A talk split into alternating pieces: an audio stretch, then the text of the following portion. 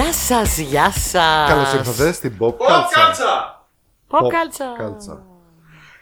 Είναι η Γεωργία. Είναι ο Τάσος. Είναι ο Γιάννης. Και αυτή είναι μια εκπομπή για την pop κουλτούρα, για ταινίες, σειρές, games, comics και άλλα τέτοια ωραία πραγματάκια. Και έχουμε καλεσμένο για να μας βοηθήσει στο θεματάκι μας και τον Δημήτρη. Δεν είπατε το για τον Δημήτρης. Τρελό, τρελό καλεσμένο τον Δημήτρη τον Βαρελά.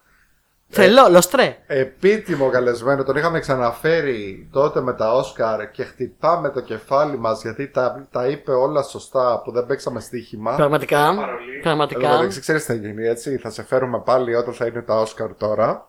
Θα πεις ένα λάθος, θα το παίξουμε όλοι στοίχημα και μετά θα σε κατηγορούμε. Φυσικά. εννοείται. Έτσι πάνε αυτά. Κα- Γεια σας και από μένα. Και είμαι εδώ για ένα πολύ γαμάτο θέμα, το οποίο με έχει εξητάρει πάρα πολύ. Το πρότεινε κιόλας. Αλλά πριν σας πω ποιο είναι, θα σας πω ένα πράγμα. Καταρχάς, Καταρχάς. πήγαινε στα social media να μας βρείτε. να μας κάνετε like, να μας κάνετε πέντε αστέρια, να μας κάνετε subscribe, να μας βοηθήσετε. Ε, ε, με αυτά πληρωνόμαστε, με την αγάπη σας. Στο Facebook, στο Instagram, Spotify, YouTube, Google Podcast, Anchor, WordPress, Discord. Τα πολλά. Και αυτά. Ναι, νομίζω τα είπες όλα. Ναι, και αυτά. Ε, αφού λοιπόν πάτε και μας κάνετε like και subscribe και πέντε αστέρια και σχ- σχόλια και μας πείτε τις λίστες σας και μας πείτε τα παράπονά σας και μας πείτε πόσο χάλια είμαστε και να μας πείτε να σταματάω να τραγουδάω και να μουρμουρίσω όλα τα τραγούδια και μας πείτε όλα αυτά που έχετε να μας πείτε, μετά θα σας πω τι θα κάνετε. Θα πείτε δεν έχω τι να κάνω πια, τα κάνω όλα. Ωραία. Πηγαίνετε να παίξετε ένα παιχνιδάκι, Ω, να ευθυμίσετε, Έτσι το έφερε. να περάσετε τέλεια όπως το Έτσι έφερα, όπως το το πήγα, έφερε. Να περάσετε τέλεια όπως περάσαμε εμείς τέλεια όταν πήγαμε Στο Γεωργιά, Paradox Project. στο Pandos Project. Θέλω και εγώ να περάσω τέλεια. Πού πάω; Πας στην Καλιθέα, σταματάς εκεί σε αυτό το ωραίο το παρκάκι. Ναι. Εκεί που το παρκάκι, σταματάς. Εκεί Στη παρκάρεις. Χαρακόπου. Στη Χαρακόπου, Ναι, παρκάρεις. στο παρκάκι, Ναι, ωραία. Παρκάρεις. Σταματάς. Βλέπεις ένα βιβλιοπωλείο. Λες, πω, πω, ωραίο βιβλιοπωλείο περίεργο. Δεν είναι αληθινό βιβλιοπωλείο, Δεν είναι είναι ψεύτικο. αληθινό. Είναι ψεύτικο. Χαχα. δηλαδή δεν είναι ακριβώς ψεύτικο. Είναι αληθινό. Μπορείς να τη ζήσεις την εμπειρία του βιβλιοπωλείου γιατί είναι ένα από τα τρία παιχνίδια του Paradox Project.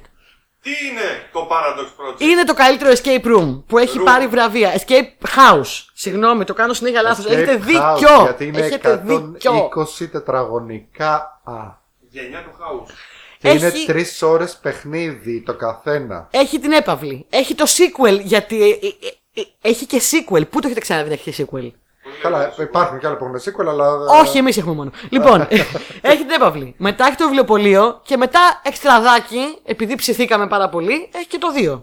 Ακριβώς. Και, έχει- Wow. και υπάρχει και αυτό στην Πάρο. Και άμα πάτε διακοπές και λέτε τι να κάνετε, όπως εμείς πήγαμε διακοπές και λέγαμε να κάνουμε κάτι σαραπαστικό ρε παιδί μου, μην κάνουμε συνέχεια τα ίδια. Και πήγαμε Ναι. για πεντικιούρ. Εσείς πάτε για πεντικιούρ, πηγαίνετε στο πάντοξ στην Πάρο, που είναι και ωραίο νησί. Ακριβώς. Να παίξετε και εκεί. Ακριβώς.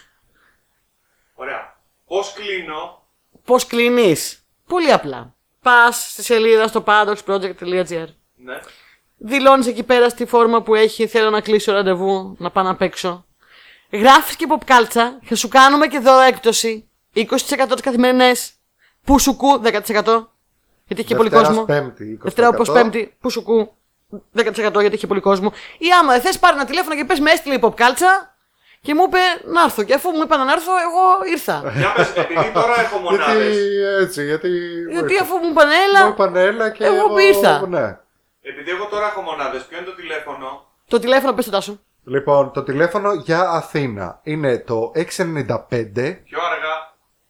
695 72 72 369. Το οποίο είναι και easter egg το τηλέφωνο. Είναι και γρήφο στο όπως τηλέφωνο το μάθαμε. ίδιο. Ναι. Και για πάρο είναι το 698 99 40 866. Αυτό είναι γρίφος, δεν είναι γρίφος αυτό. Και Αυτό άμα είναι το ξεχάσετε και δεν θέλετε να κάνετε rewind γιατί είστε στο δρόμο, θα τα βρείτε τα στοιχεία και στο WordPress μας. Αμέ, Θα τα αμέ, βρείτε θα και έχουμε εκεί. πανεράκι. Θα τα βρείτε και εκεί Και θα αμέ. πατάτε εκεί και θα μπαίνετε κατευθείαν στο Paradox για να ε, παίξετε Και στα άλλα social media κάπου θα ξεφυτρώσει. τα καλύτερα παιχνίδια που υπάρχουν ε, και όχι απλά, δεν το λέμε απλά επειδή είναι φίλοι μας και επειδή τα ξέρουμε τα παιδιά ή επειδή έχουμε κάνει και συνεργασίες στο παρελθόν. Τώρα δεν τα λέω για να μην σποϊλάρω, αλλά θα δείτε όταν θα πάτε. Ναι, υπάρχουν πολλά easter eggs, παιδιά, Υπάρχουν εκεί. πάρα πολλά υπάρχουν ωραία πολλά. πράγματα Θα που θα θυμηθείτε δείτε. που έχουν σχέση με την εκπομπή Έχουν εδώ σχέση και με με τον λίγο, κόσμο. ναι. Λοιπόν, Τι είναι να επενεύουμε δηλαδή, με τα γένια μας. Εδώ την άλλη φορά με άκουσε φίλη που το έλεγα στην κομπή και μου λέγε Φέρετε αυτόν που έχει το Pandox. Τον φέρετε να του πείτε ευχαριστώ. τα έχω παίξει όλα. λοιπόν, ναι, το είπαμε το site το paradoxproject.gr. Ευχαριστούμε πάρα πολύ Γιάννη που μας υπενθυμίζει τα ίδια που Που είπαμε. κάνει Να τη πούμε μενεγάκι στο ότι στο δοχό της δεν- τύχης. Δεν το λέμε απλά επειδή είναι φίλοι μας όπως είπα, αλλά τα παιδιά παίρνουν κάθε χρόνο βραβεία, παγκο- παγκόσμια βραβεία και πανευρωπαϊκά. Ε, και μας κάνουν γενικά περήφανος γιατί κάθε φορά που βλέπω escape ε, room βραβεία πάντα υπάρχουν, υπάρχει και το αρματάκι το Paradox και λέω «Α, αυτή είναι φίλη μου και μετά πάω και το αποστάρω στο facebook Και παιδιά, φυσικά ε, δεν. ε, Δηλαδή, εμείς δεν θέλαμε ποτέ να έχουμε στο podcast. ε, δεν έχουμε και ανάγκη δηλαδή, γιατί είμαστε έτσι free spirit άτομα. Να έχουμε χορηγούς τίποτα άκυρο και τίποτα που να μας αρέσει. Θέλαμε να είναι κάτι που να μας αρέσει και να μας ενδιαφέρει όντως truly και να το γουστάρουμε. και να είναι pop culture Και να είναι pop cultures. Και τα, τα λέμε τώρα αυτά και μετά στο επόμενο επεισόδιο ε, τα ξηραφάκια ε, ξέρεις, η χορηγία από τα ξηραφάκια, δηλαδή, όπως βλέπω, ε, είναι ένα συγκεκριμένο, ας πούμε, έχει πολύ πλάκα. Είναι ένα συγκεκριμένο YouTube κανάλι που παρακολουθώ με video games, το οποίο έχει χορηγό πάντα. Το Manscape. Ακριβώς. Ε, ναι. Παίζει πάρα πολύ το Manscape στο YouTube. Παίζει πάρα πολύ. Ξηραφάκια. Ναι, Ξηρα- όχι παιδιά, από εμάς ξηραφάκια θα ακούτε. Θα ακούτε όλο ωραίες προτάσεις, ωραία πράγματα. Δηλαδή τώρα Paradox τώρα, έτσι. Αλλά εμείς γένια ξέρω εγώ, επειδή δεν έχουμε τσιραπάκια και δεν έχουμε. Δεν- Αλλά παίζουμε escape rooms τουλάχιστον. Λοιπόν, ωραία. Έχουμε ένα πάρα πολύ ωραίο κεντρικό θέμα. Και το μετά πρότεινε ο φυσικά- Δημήτρη. Το πρότεινε εντωμεταξύ, θα το πω το story. Το πρότεινε ο Δημήτρης στο Pride. Είμαστε στο Pride. Είμαστε μέσα στο στην Pride, παρέλαση. Που δεν έχουμε κανονίσει με τον Δημήτρη, τον πετύχαμε Τον τυχαία. έχουμε πετύχει. Είμαστε το Pop Culture στο Pride. Γίνεται χαμός. Εκεί χορεύει κόσμος από τα μεγάφωνα. Παίζει αυτό. Beyoncé. Ένας χαμός, ένα παραλήρημα. Βλέπω τον Δημήτρη. Δημήτρη, τι κάνεις. Άκα, ζούμε, φιλιόμαστε. Λέει, έχω ιδέα. Τι ιδέα έχεις. Του λέω, φωνάζουμε τώρα. Τι ιδέα έχεις. Έχω ωραία ιδέα. Τι ιδέα είναι. Να κάνουμε manufacturing ταινίες. Φανταστικό. Ναι, να κάνουμε ταινίες και σειρές. Έχουμε βάλει. Απ' όλα, ναι. Ναι. Mindfuck, δηλαδή που παίξανε με το μυαλό μας, που έτσι λίγο μας μπερδέψανε, μας κάνανε. Είπαμε στο τέλος, Α, δε- τι έγινε εδώ Δεν πέρα. κατάλαβα τίποτα, μας προβληματίσανε. Δεν έχουμε συζητήσει εδώ μεταξύ κοινά τι θεωρούμε ο καθένας mindfuck ταινία. Είναι κάτι που σε έχει μπερδέψει, είναι κάτι που δεν έχεις καταλάβει, είναι κάτι που σε τουμπαρέ, είναι κάτι που έχει πολύ twist; Δεν ξέρω τι θεωρεί ο καθένας. Εγώ δεν έχω βάλει ε, ακριβώς αυτά που με μπερδέψανε. Έχω βάλει περισσότερο αυτά που παίξανε λίγο μαζί μου που, που με βάλει να σκεφτώ. Ε, που ας πούμε. Σε καψουρέψανε, ρε παιδί μου. Ναι, ρε έτσι. παιδάκι μου, που στο τέλος λέω Α, είδα τι έκανες εκεί, αλλά το κατάλαβα λίγο αργά. δηλαδή κάπως έτσι. Ότι μ, με, με, με κορόιδεψες, αλλά εντάξει, ωραία. Μερικές ωραία. φορές και καθόλου θα σου Ωραία πω. τα έπαιξες. Τι, τι Ναι, καθόλου. Έχω κάποια παραδείγματα που έπρεπε να το ψάξω λίγο για να καταλάβω παραπάνω τι είπε. Α, Βαθιά μάλιστα, πράγματα. Μάλιστα, μάλιστα. Ε, Είχε πλάκα πάντως αυτό που έλεγες. Δηλαδή, εγώ το σκεφτόμουν και γελάω που ήμασταν σε φάση. Α, Δημήτρη, τι κάνεις; Έχω ιδέα για την εκπομπή. Κατευθείαν. λοιπόν, ωραία. Όχι, ε, ε, όντως εντωμεταξύ έχει πλάκα γιατί ο Δημήτρης πολλές φορές απλά μου στέλνει ε, στο άκυρο κάποια ιδέα που έχει ξέρω για την γιατί κάθε και ακούει, ας πούμε. Ε, και το κάνουν αυτό γενικά πάρα πολλά παιδιά και πολύ χαίρομαι. Παιδιά, να μπαίνετε και στο Discord να, τα, και να το κάνετε αυτό, όπως είπε ναι, πριν η ναι, ναι, παιδιά. ναι, ναι. Ε, γιατί Έχουμε και εκεί τα ειδικό λέμε. section για τις ιδέες σας. Ναι. Και τις κάνουμε, το βλέπετε δηλαδή, έτσι. Εσύ τι έβαλες από Mindfuck, δηλαδή περίπου τι, ότι σε, σε μπέρδεψαν τι; Ε, Όντως είναι λίγο ευρύ το πώς θα το προσεγγίσει ο καθένας. Ε, εγώ θεωρώ mindfuck κάτι που όπως είπες έπαιξε με το μυαλό μου. Δηλαδή με ιντρίγκαρε, μου προσέφερε κάτι διαφορετικό, με έκανε να σκέφτομαι και κατά τη διάρκεια της προβολής και μετά. Και τώρα. σε προκαλεί λίγο παραπάνω να το ψάξεις, να ασχοληθείς, να διαβάσεις αν υπάρχει κάποια ανάλυση, κάποιο hidden meaning στο ίντερνετ. Εμένα με την κάνουν πάρα πολύ για αυτές τις ταινίες. Και εμένα, και γενικά εμένα. επειδή ε, ο κινηματογράφος μαζί με τα escape rooms είναι οι μεγάλες μου αγάπες και για μεγάλη περίοδο έβλεπα άπειρες ταινίες κάθε χρόνο, αν όχι όλες όσοι κυκλοφορούσαν ε, στις κινηματογραφικές αίθουσες της Ελλάδας. Εγώ από τον κινηματογράφο ε, ψάχνω κάτι που θα με συνεπάρει και θα μου δώσει κάτι διαφορετικό. Δεν με νοιάζει αν κάτι θα είναι τέλειο. Απλά θέλω να δω κάτι που να είναι έτσι πιο προσωπικό όραμα ενός σκηνοθέτη, ενός συγγραφέα αντίστοιχα που έγραψε κάποια γαμάτη ιδέα και κάποιος προσπάθησε να την υλοποιήσει. Δεν μπορώ άλλες ταινίες που είναι, ξέρεις ακριβώς τι θα δεις. Act 1, Act 2, ανατροπή. Ναι, ναι, ναι, ναι, ναι. Και η pop, το ξέρετε όλοι ότι πάρα πολλές ταινίες έχουν την ίδια φόρμουλα. Μα ναι, υπάρχει αυτή η Ή φόρμουλα. ξέρεις περίπου τι θα δεις ή ακριβώς τι θα δεις. Οπότε θέλω κάτι που να με ιντριγκάρει, να με κάνει να το σκεφτώ και όσα άτομα. Γιατί έχω και φίλους που μου λένε ότι εγώ θέλω μια ταινία να καταλαβαίνω τι θέλει να πει την ώρα που το βλέπω και όχι να ψάξω μετά. Ναι, το έχω ακούσει και εγώ αυτό. Έχω μεγάλες διαφωνίες με αυτά τα Και άτομα. εγώ, ναι, ναι. Ε, ο ο κινηματογράφος ε, εκτός από pop κουλτούρα και διασκέδαση ψυχαγωγία είναι και τέχνη. Οπότε ένα από τα συστατικά της τέχνης για μένα είναι η πρόκληση και το να κάνεις το κοινό να ασχοληθεί λίγο παραπάνω για να γίνει πιο. να υπάρχει αλληλεπίδραση. Να μην είσαι μόνο παθητικός δέκτης δηλαδή. Ναι, εγώ να σου πω, δεν συμφωνώ απόλυτα με αυτό που λες. Δηλαδή, θέλω να είναι και λίγο πιο βατό. Να μην είναι δηλαδή εντελώς ό,τι να είναι σουρεάλ και δεν καταλαβαίνεις και να πρέπει οπωσδήποτε να δεις κάποιο βίντεο μετά επεξηγηματικό. Ε, βέβαια είναι και αυτό που ψιλοκορυδεύουν τώρα τελευταία ότι πρέπει για κάθε τι που βγαίνει να κάτσει να βλέπεις μετά βίντεο με αναλύσεις κτλ. Ε, θέλω απλά να σε ιντριγκάρει να το ψάξεις. Δηλαδή δεν έχω πρόβλημα να το ψάξω μετά, αλλά να με ιντριγκάρει, να μην δω κάτι εντελώς άκυρο και μετά να έρθει κάποιος να μου πεις, ξέρεις, ε, η Αγελάδα κόρεσε την πείνα της. ε, my views. My views. Ναι, ναι. Ε, και να πω, α, αυτό εννοούσε ο επιστήμονας. Όχι, ε, να με ιντριγκάρει λίγο. Καταλαβαίνεις. Εγώ Οπότε παρόλα αυτά είμαι λίγο κάπου έχω, στη μέση. έχω ταινία μέσα στο top 5 που μου συνέβη κάτι τέτοιο και θα το πω όταν θα έρθει η ώρα. Οκ.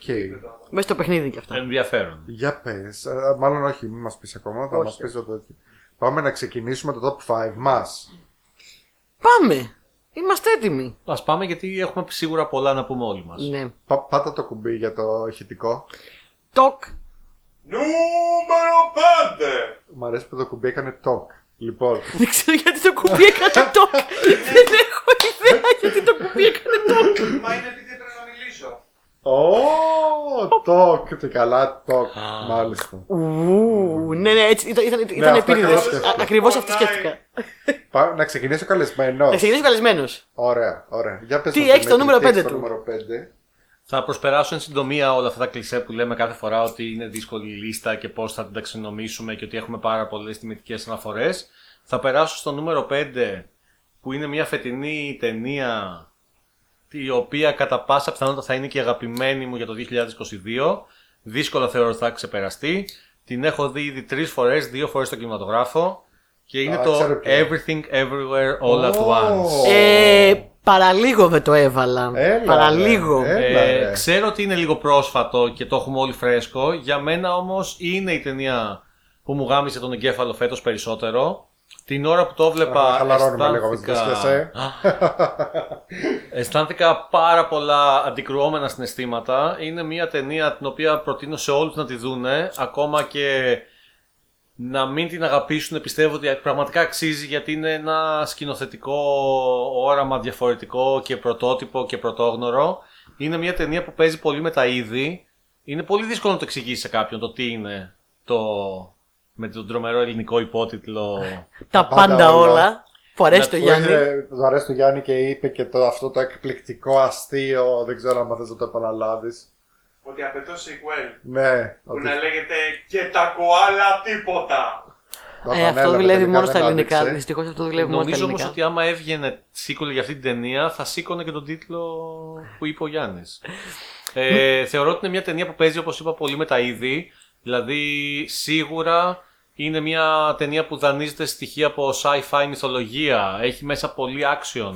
Έχει physical comedy και surreal στοιχεία. Ε, όλα αυτά όμως είναι ένα περιτύλιγμα γύρω από ένα μεγάλο κομμάτι που είναι δράμα και Μμμ. το χτίζει Δράμα. πολύ ωραία. Ε, μπορεί να το δεις και να περάσει τέλεια τρώγοντας popcorn αλλά μπορεί να σε προβληματίσει. Έχει μουσικάρες, έχει τρομερές σκηνές που δεν το πιστεύεις αυτό που βλέπεις. Δηλαδή αυτό που είπα πριν για το surprise element. Πραγματικά. πως Εμένα τι- μου το έκανε. Όλη Δηλαδή, την ώρα μου το έκανε και εμένα. ε, Λες, α- Τι α- βλέπω; δεν ξέρεις που το πάει, αλλάζει, έχει όχι μόνο twist, αλλά έχει στροφές και σε φέρνει 180 μοίρες ανάποδα, νιώθεις ότι είσαι σε ένα roller coaster Πραγματικά. και νομίζω ότι το έκανα επίτηδες αυτό το πράγμα. Ε, μιλάμε για μια ταινία που είναι medium budget, οι σκηνοθέτες, οι Daniels είναι θεοί ε, και θεωρώ ότι είναι κάτι που αξίζει πάρα πολύ. Είναι mindfuck με την έννοια ότι δεν ξέρεις πού το πάει, ε, σε στριφογυρίζει, είναι σαν γροθιάς στο στομάχι την ώρα που έχεις πιει κάτι και είσαι τρύπη. Ε, για να σε πάει εκεί που θέλει να σε πάει και ο καθένας μπορεί να πάρει διαφορετικά πράγματα από την ταινία. Συμφωνώ απόλυτα. Είναι roller coaster, όπως το είπες. Είναι roller coaster. Σου ομολογώ ότι ο μόνος λόγος που δεν το έβαλα στη λίστα είναι επειδή είναι τόσο πρόσφατο. Δηλαδή το μόνο που με κράτησε στο παρατσάκι δεν το έβαλα. Ε, το έχω φυσικά στο Honorable Mentions ήταν ότι είναι τόσο πρόσφατο και ξέρεις. Ε, η εμπειρία είναι πολύ φρέσκια και Ναι, λες ναι, ναι, ναι. πώς θα μου κάτσει, αλλά. Εγώ, εγώ θα πω την αμαρτία μου, επειδή είναι τόσο πρόσφατο, δεν το, δεν το σκέφτηκα καν να το βάλω.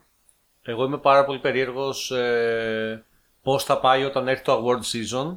Για μένα είναι το outsider που ελπίζω να μην είναι outsider. Γράφε για τότε. στοίχημα, γράφε. Ε, θέλω να πάρει το Oscar σεναρίου, το λέω από τώρα. Μακάρι, πρωτότυπου. μακάρι. Ε, πιστεύω ότι θα έπρεπε να προταθεί και η Μισελ Γεώ για πρώτο γυναικείο. Αυτά που κάνει σε αυτήν την ταινία είναι αριστουργηματικά. Εντάξει, γιατί θεά, είναι θεά. μια βασισμένη στο action καριέρα που έχει κάνει, με τον Τίγρη και Δράκο και τα υπόλοιπα. Γιατί έχει προφανώς το παρελθόν στο, στα martial arts. Αλλά μιλάμε για μια ταινία που είναι όλη η ταινία γραμμένη πάνω της. Είναι ένας πολυσύνθετος γυναικείος ρόλος που της δίνει τη δυνατότητα να ξεδιπλώσει και τη κομ- το κομικό της κομμάτι και το δραματικό. Και χαίρομαι πάρα πολύ. Και για αυτήν και για το συμπροταγωνιστή της που το είχατε ξαναπεί και τότε όταν είχατε κάνει το review για την ταινία που είναι το παιδάκι που έπαιζε παλιά στα Goonies και στο Indiana Indiana Jones. Jones. Ο οποίος έφυγε από το Hollywood Σόκα. λόγω Ότι δεν υπήρχαν ρόλοι για αυτόν ναι, βασικά. ότι δεν υπήρχαν καλοί ρόλοι για Asian males σε mainstream ταινίες και επέστρεψε εν μέρει και για αυτή την ταινία και ήταν καταπληκτικός. Πολύ Καταπληκτικό. καλός. Πολύ καλός. Ε, και είναι μια ταινία η οποία θεωρώ ότι έχει και πάρα πολύ μεγάλο rewatchability. Νομίζω ότι άμα την ξαναδείς θα περάσει το ίδιο καλά και θα έχει και άλλα πράγματα να, να καταλάβεις Σίγουρα. και να πάρεις. Σίγουρα. Συμφωνώ απόλυτα με όλα, με κάθε λέξη. Ωραία. Ποιος θα Πάμε- πει μετά; Θες να το πάμε έτσι. Πώς θα το πάμε; Πώς θες να το πάμε; να κάνω μάνα. να κάνει μάνα. Λοιπόν, ωραία, ας πω εγώ. Ας πω εγώ. Άντε, πες εσύ. Εγώ θα πω ότι έχω βάλει του- νομίζω τουλάχιστον δύο ε, επιλογές που έχω ξαναβάλει σε top 5. Και εγώ έχω βάλει μερικές. Ναι. Θα δείξει, δεν λέω, δεν αποκαλύπτω. Απλά μου αρέσουν, αφού μου αρέσουν.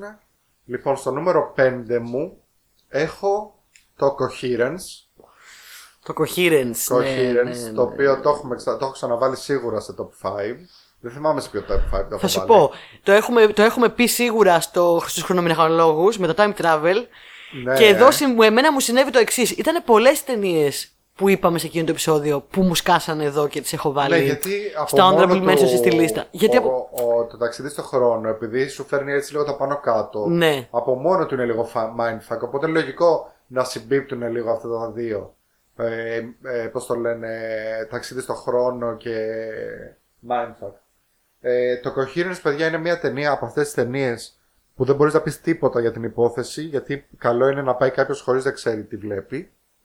Η υπόθεση είναι ότι είναι απλά μια παρέα φίλων που κάνουν ένα dinner party ε, και πε- περνάει ένας κομίτης ξιστά με τη γη και μετά συμβαίνουν περίεργα πράγματα. Γίνονται πραγματάκια. Αυτό, μετά. γίνονται πραγματάκια. Είναι μια επίσης πολύ πρωτότυπη ταινία με πολύ χαμηλό πολύ budget. πρωτότυπη ταινία, με πολύ χαμηλό budget. Παίζει και ο. Ε, πες το να. Μπρένταν, πώς λέγεται, αυτός που έπαιζε ο Ζάντερ στην Buffy. Δεν το Δεν, δεν θυμάμαι τον πώς το έχω δει σε, λένε. πολλά, σε πολλές ταινίες κτλ. Ε, και είχε και νομίζω την παρέα του την ίδια δεν ήταν όλοι ηθοποιοί αυτοί που παίζουν στην ταινία. Ναι. Ε, και εγώ έχω ξαναπεί το story ότι την έχω δει σε διακοπές σε εξοχικό σπίτι και μετά δεν μπορούσα να κοιμηθώ. Ναι, ναι, ναι. γιατί ναι. σκεφτόμουν συνέχεια. Ναι, Ε, λογικό. και έλεγα να περάσει τώρα ένας κομίτης να την πατήσουμε έτσι, φαντάζεσαι. και όντως μια ταινία που δεν ξέρεις δεν ξέρεις τι βλέπεις, δεν ξέρεις τι γίνεται, είσαι μονίμως σε ένα τι. What? Γι' αυτό, γι' αυτό εμένα μ' άρεσε. Δηλαδή είναι μια ταινία που θέλω να ξαναδώ κάποια στιγμή. Πολύ ευχάριστο να την ξαναδώ. Ε, και αυτό. Και αυτό έχω Ευχάριστα δεν πει. ξέρω γιατί μου κόπηκε λίγο το αίμα εμένα σε κάτι φάση. Παρόλο που δεν είναι τρομακτική.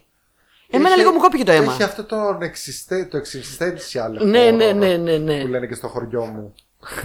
Ε, εγώ θα πω ότι ε, για μεγάλο κομμάτι της χθεσινής μέρας το Coherence ήταν στο top 5 μου. Οπότε Έλα. σήμερα βγήκε εκτός λίστας. Προφανώς είναι μια από, πολύ, από τις πιο αγαπημένες μου ταινίες. Είναι μια ταινία που την προτείνω συχνά σε πάρα πολλούς φίλους μου όταν μου λένε πες μου κάτι γαμάτο να δω, γιατί θεωρώ ότι πάρα πολλοί δεν το έχουν δει. Και όπως είπατε, συμφωνώ και εγώ, είναι low budget, το γυρίσανε παρεΐστικα και αποδεικνύει πως με λίγα μέσα, αλλά μια γαμάτη ιδέα μπορεί να βγει μια γαμάτη ταινία. Ακριβώς. Να το δείτε όλο το coherence οπωσδήποτε. Ναι, παιδιά, εντάξει. Είναι μια ταινία εμπειρία. Όλες αυτές βασικά άμα που θα πούμε είναι εμπειρίες ταινία. Ταινίες, Ναι, ναι, ναι. Εμπειρίε. Ή και σειρές. Δεν Ή ξέρω και ποιος έχει σειρές. σειρέ μέσα. Εγώ έχω. Ε, μ, ήρθε η σειρά μου. Ναι. Λοιπόν, κοίτα να δεις το παράδοξο που συμβαίνει εδώ. Εγώ στο νούμερο 5 έχω βάλει μια ταινία την οποία δεν είμαι σίγουρη αν μου αρέσει. Εγώ θα πω ότι θα, θα μετράω bonus points όποιος χρησιμοποιεί τη λέξη παράδοξο. Σωστό.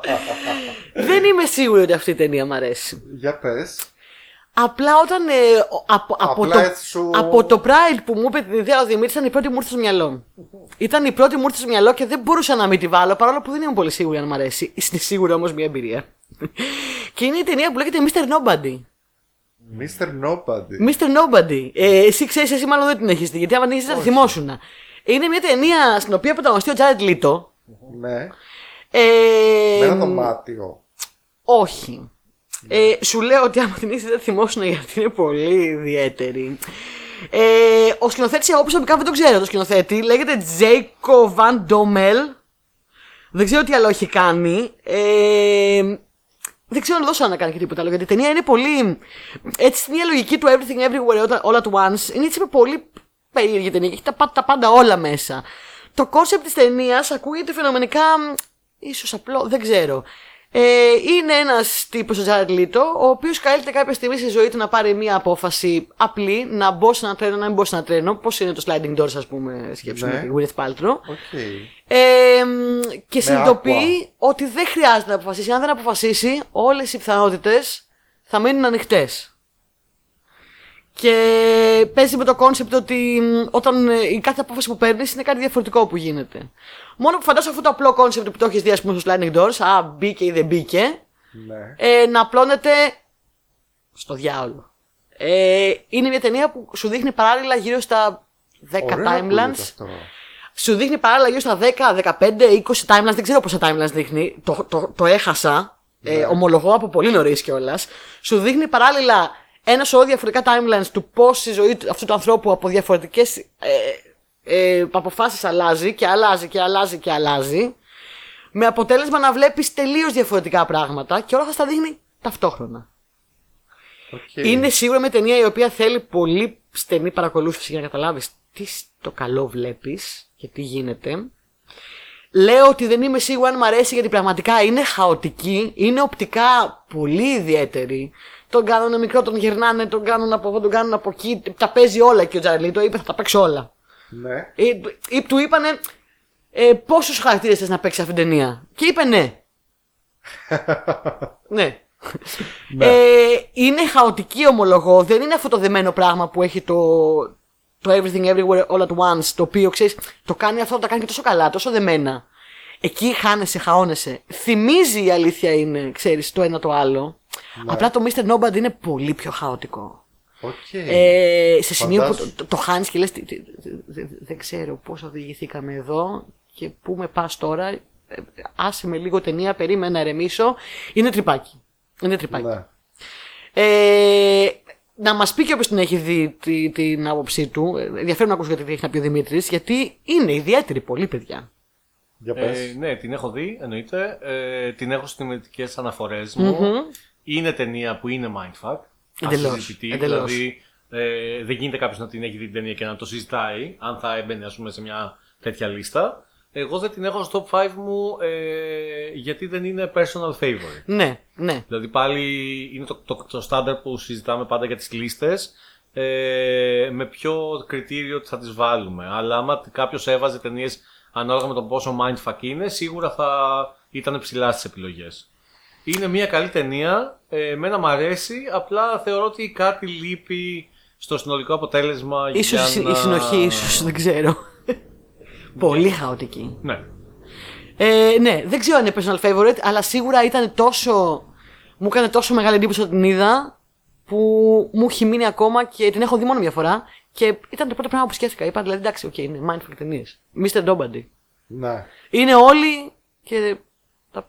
και τα κανένας. πάντα όλα. Ναι, τα πάντα όλα και αυτό. Μάλιστα. Οκ. Πάντα το κουμπί. Τοκ. Νούμερο 4. Νούμερο 4, Δημήτρη. Μάλιστα, νούμερο 4. Ε, θα αλλάξουμε λίγο την κατηγορία και θα πάμε σε κάτι πιο horror μονοπάτια. Thriller slash horror slash...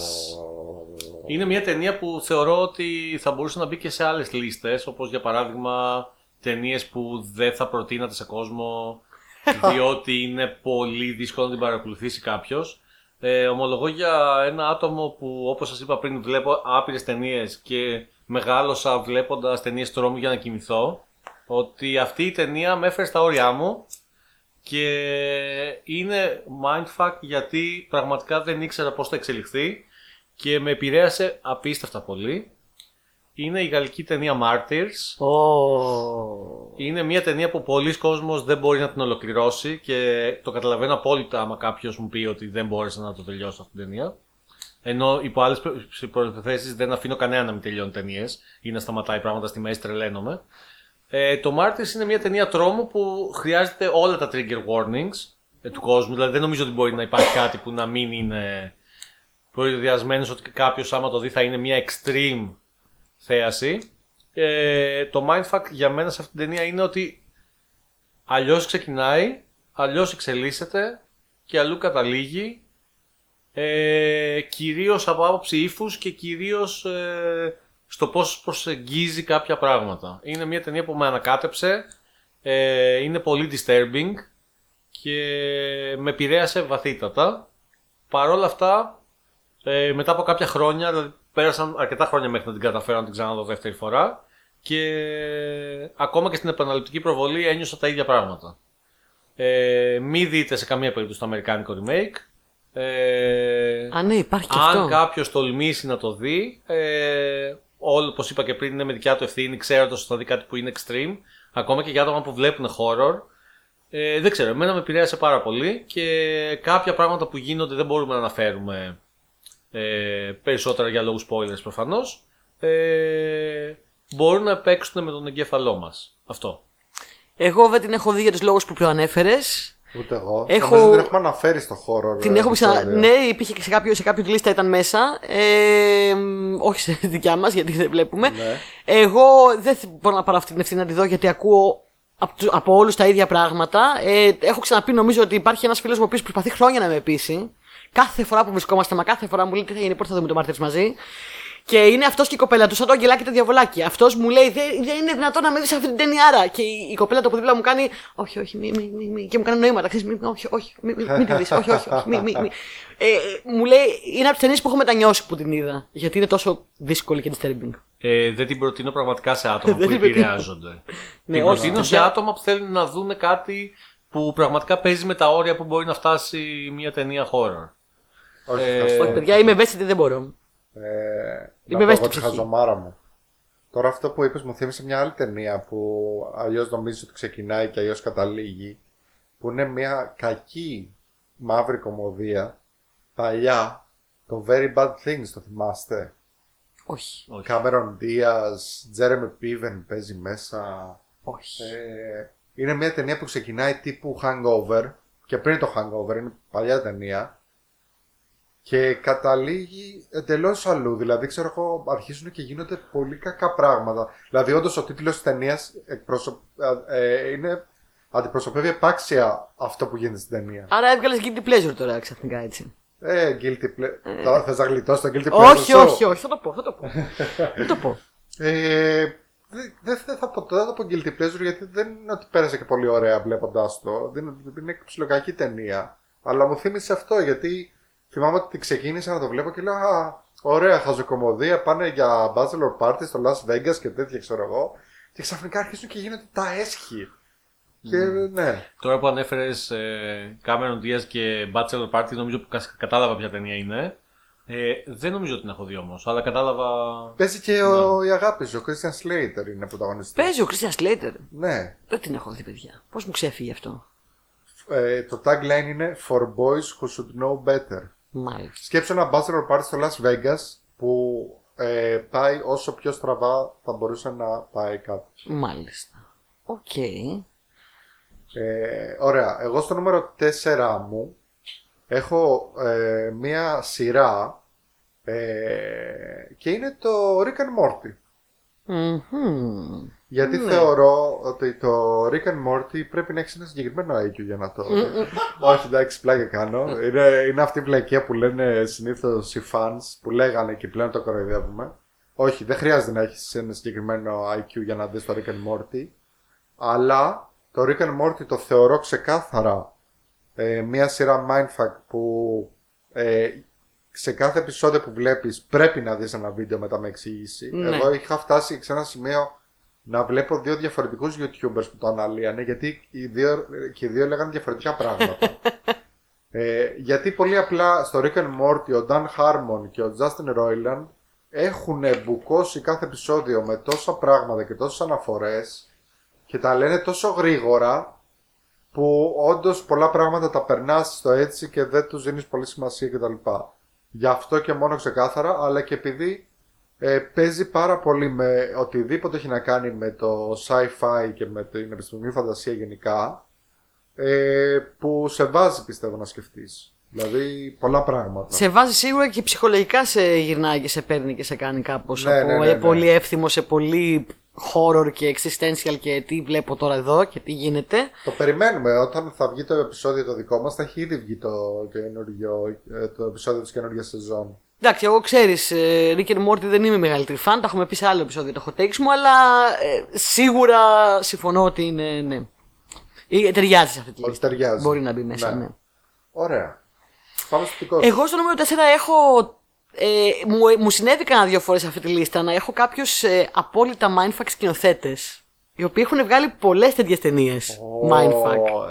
Ε, Έχεις κλέψει δηλαδή, θες να πεις. Και αναγκάζομαι να διαλέξω μία. Δεν θέλω να βάλω δύο ταινίες Ναι. του ίδιου σκηνοθέτη, ας πούμε. Oh. Επομένως, αναγκάζομαι να διαλέξω μία. Και αυτός είναι ένας απόλυτος mindfuck σκηνοθέτης, ο οποίος έχει κάνει πολλά mindfuck πράγματα. Δεν θα πω παραπάνω γιατί μπορείτε να έχετε στη λίστα σας κι εσείς.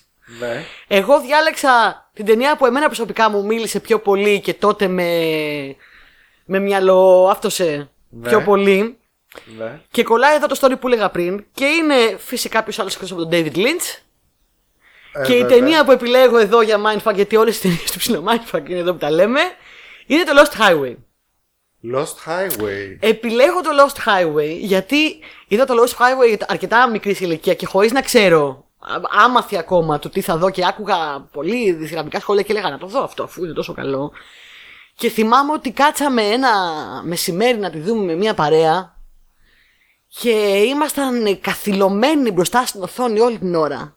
Και λέγαμε τι βλέπουμε τώρα, τι συμβαίνει. Ναι, Δεν ναι, καταλαβαίναμε τι βλέπουμε και είχαμε Δεν φανεί καταλαβαίνω, ρε. Βαγκώναμε νύχια, καθόμασταν, λέγαμε τι γίνεται. Έβγαινε αυτός ο τύπος, το, ο περίεργος στο πλάσμα, αυτός ο τύπος με τα μάτια που δεν Ναι. κλείνει το μάτι καθόλου και λέγαμε τι, τι γίνεται τώρα εδώ πέρα. Μετά τελείωσε γιατί δεν είχαμε καταλάβει τίποτα. Τίποτα. ναι. Και λέγαμε τι έγινε τότε. Γιατί είδαμε μια ταινία που δεν καταλαβαίνουμε τίποτα. Νευριάσαμε πάρα πολύ. Ναι. Και μετά έλεγα βλακεία ήτανε. Δεν κατάλαβα τίποτα. Είναι δυνατόν να μην μπορώ να καταλάβω τι γίνεται. Και μετά βρέθηκα σε μια άλλη παρέα να το συζητάμε και μου είπε ένας φίλος μου τι βλακίες είναι αυτές που λες; Κάτσε λίγο και ψάξε. Δες κανένα... Το, τότε δεν υπήρχαν τόσο πολύ τα YouTube videos. Ήταν η αρχή του YouTube τότε. Μιλάμε παλιά. Ναι. Μου είπε κάτσε και ψάξει καμία ανάλυση. Και έψαξα λίγο αναλύσεις στο ίντερνετ. Και όταν είδα τις αναλύσεις και είδα το βασικό κόνσεπτ που δεν αναφέρεται ποτέ ξεκάθαρα στην ταινία, αλλά παίζει από κάτω. Το οποίο είναι. Δεν είναι spoiler αυτό. Ε, Οκ. απλά, αν κάποιος το έχει δει, μπορεί να τον βοηθήσω λίγο στην ε, ανάγνωση της ταινίας. Που είναι μια ψυχολογική πάθηση που παθαίνουν οι κρατούμενοι Ναι. ε, στη φυλακή όταν είναι βαρυποινίτες και είναι να. Ε, στο death row και τα λοιπά παθαίνουν ε, ταύτιση με κάποιον άλλον που είναι να βγει. Ναι, Θανατοπινίτες θανατοπινίτες. Ναι. Και παθαίνουν ταύτιση με κάποιον που είναι να βγει. Ναι. Ε, ζουν δηλαδή μέσα από αυτόν τη ζωή που δεν θα ζήσουν. Και αν το καταλάβεις αυτό και το αναγνώσεις σε ένα επίπεδο με αυτό, καταλαβαίνεις λίγο καλύτερα Υπάρχει τέτοια τι πάθηση. συμβαίνει. Ναι, υπάρχει Έλα, ψυχολογική διαπάθηση. Και η ταινία έχει να κάνει με αυτό. Έχει να κάνει και με πολλά άλλα πράγματα. Έτσι. Ψυχολογικά, ψυχολαλά.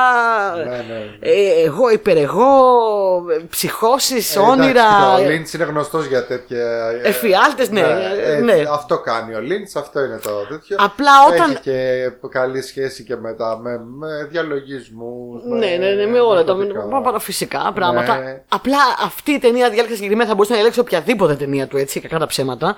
Τη διάλεξα γιατί όταν πραγματικά έκατσα και ασχολήθηκα, διάβασα λίγο και την ξαναείδα μετά, από τι είδα τώρα, τι βλακία ήταν αυτή, έγινε μια ψαγμένη μου ταινίε ever. Ξαφνικά με άλλαξε, με γύρισε και πραγματικά μου έκανε ρε παιδί μου σεξ με το Έλα, μυαλό. ρε, Έλα, ρε. Δηλαδή. Δεν ξέρω. Ε, Τη θεωρώ ίστατη. Ίστατο δημιούργημα. Ναι. Το λατρεύω το Lost Highway. Και ναι, respect. Γι' αυτό διάλεξα αυτό. Θα μπορούσα να έχω διαλέξει οποιαδήποτε άλλη, έτσι. Μπορεί να Ναι, έχετε κι εσείς. Δεν, λέω, ξεκάθαρα, δεν ξέρω. Ξεκάθαρα. Θα του πούμε έτσι κι αλλιώς. Ε, ωραία. Το Πάντως, έχει δει εσύ, Τάσο. Δεν έχω δει. Ε, το θα έχεις σου δει το πω, Lost Highway. Ε, κάποια στιγμή θέλω να κάτσω να δω. Η αλήθεια είναι ότι τον αγαπάω τον Lynch και τον αγαπάω και σαν μορφή. Θα τα πω κιόλας μετά γιατί δεν θέλω να σποϊλάρω. Εγώ έχω καταλάβει τι θα πει. Έχει καταλάβει, Έχω καταλάβει, έχεις ξέρω. καταλάβει Ξέρω. γιατί με ξέρεις. Ε, αλλά η αλήθεια είναι ότι επίσης με νευριάζει αυτό το πράγμα πάρα πολύ που έχει. Αυτό το, το αφήνεται ελεύθερος και ε, ό,τι να είναι, ας πούμε, βάζει ό,τι να είναι. Και ακόμα δηλαδή. Τέλος πάντων, θα τα πω μετά. Θα τα Ξέρεις πω τι, μετά. όταν όμως δεις δύο-τρία πράγματα, εσύ το πιάνεις μετά. Είναι φοβερό αυτό που Ξέρεις, κάνει. μωρέ, δεν ξέρω. Δηλαδή, άλλες ταινίες του δεν θα πω γιατί δεν θέλω να κάνω spoiler, μου έχουν φανεί μετά πιο, πιο βατές. Παρόλο που δεν είναι. Απλά επειδή άρχισα να το- να το πιάνω λίγο, ξέρεις. Ναι. Πάτα το κουμπάκι. Κουμπάκι. Ναι. Κουμπάκι. Τοκ. Νούμερο 3. Ε, εμένα με βλέπετε, εσείς που μας ακούτε δεν μπορείτε να το δείτε, αλλά εγώ χαμογελάω πλατιά τα τελευταία λεπτά όσο μιλάει η Γεωργία. ναι. Ε, και στο νούμερο 3 μου έχω, Έχει David Lynch. έχω κλέψει πάρα πολύ γενικά από εδώ και πέρα. Ω. Να ξέρετε γενικά ότι αυτό που είπε η Γεωργία χαμογελούσα γιατί ακριβώς το ίδιο έκανα και εγώ. Ε, στο top 3 μου αλλά και το, άλλ, άλλοι τρεις που είναι στις τιμητικές αναφορές δεν είναι ταινίες, αλλά είναι σκηνοθέτες. Ω. και μιλάμε σε μια παράπλευρη λίστα με Όχι, τους ρε, αγαπημένους μου όχι, έξι ρε, σκηνοθέτες Δημήτρη. ever. Αλλά οκ, θα το συνοψίσω και εγώ σε μία ταινία. Για Οπότε πες. στο νούμερο 3 μου έχω τον David Lynch. Ε, Ε, μιλάμε για έναν από τους αγαπημένους σκηνοθέτες ever. Όχι Ναι, ναι. σκηνοθέτες, από τους αγαπημένους μου καλλιτέχνες. Καλλιτέχνες δημιουργούς Ναι. έτσι. Ε, έτσι. μιλάμε για μια Ο μορφάρα. Τέρς. Ε, Μιλάμε για μια μορφή που κάνει ναι, σκηνοθεσία, ε, μουσική, έχει βγάλει πολλά άλμπου. γράφει μουσική, γράφει σενάρια. Λέει τον καιρό. Ε, Λέει τον καιρό, αυτό μου το είπανε παιδιά και νόμιζα ότι γελάγανε. Ε, νόμιζα ότι με κοροϊδεύανε, ξέρω εγώ. Ότι ε, μπες να δεις που λέει τον καιρό ο David Lynch. Παιδιά, όντως. Ε, κάθεται και. Και άλλοι νομίζουν ότι είναι πλάκα. Ναι, όχι, λέει τον καιρό, τον αυριανό και με τον δικό του τρόπο. Ε, Όπως είπε και η Γεωργία, ε, Και τι δεν έχεις ξέρω αν από αξίζει Lynch? να αναφέρω όλες τις ταινίες, αλλά όλες Όχι, είναι μην στην αναφέρεις τώρα, φάση. ανάφερε μία προς το παρόν. Εντάξει, θα αναφέρω μόνο μία γιατί θα μπορούσα να τις πιάσω από παντού. Ε, θα πω το Mulholland Drive. Έτσι, Ε, έτσι. είναι η πιο κλασική επιλογή, αλλά είναι και η προσωπική μου αγαπημένη του ταινία. Ε, εμένα μου αρέσουν όλες τις ταινίες του Lynch, οπότε είμαι λίγο προσδιατεθειμένος μπορούμε να το πούμε. Ε, το Mulholland Drive είναι μία από τις ταινίες που μου άλλαξε τη ζωή. Συμφωνώ ότι το, Lost Highway. Highway. το Lost Highway το είχα δει πρώτο, είχα σοκαριστεί, είχα τρομάξει, είχα φρικάρει κτλ.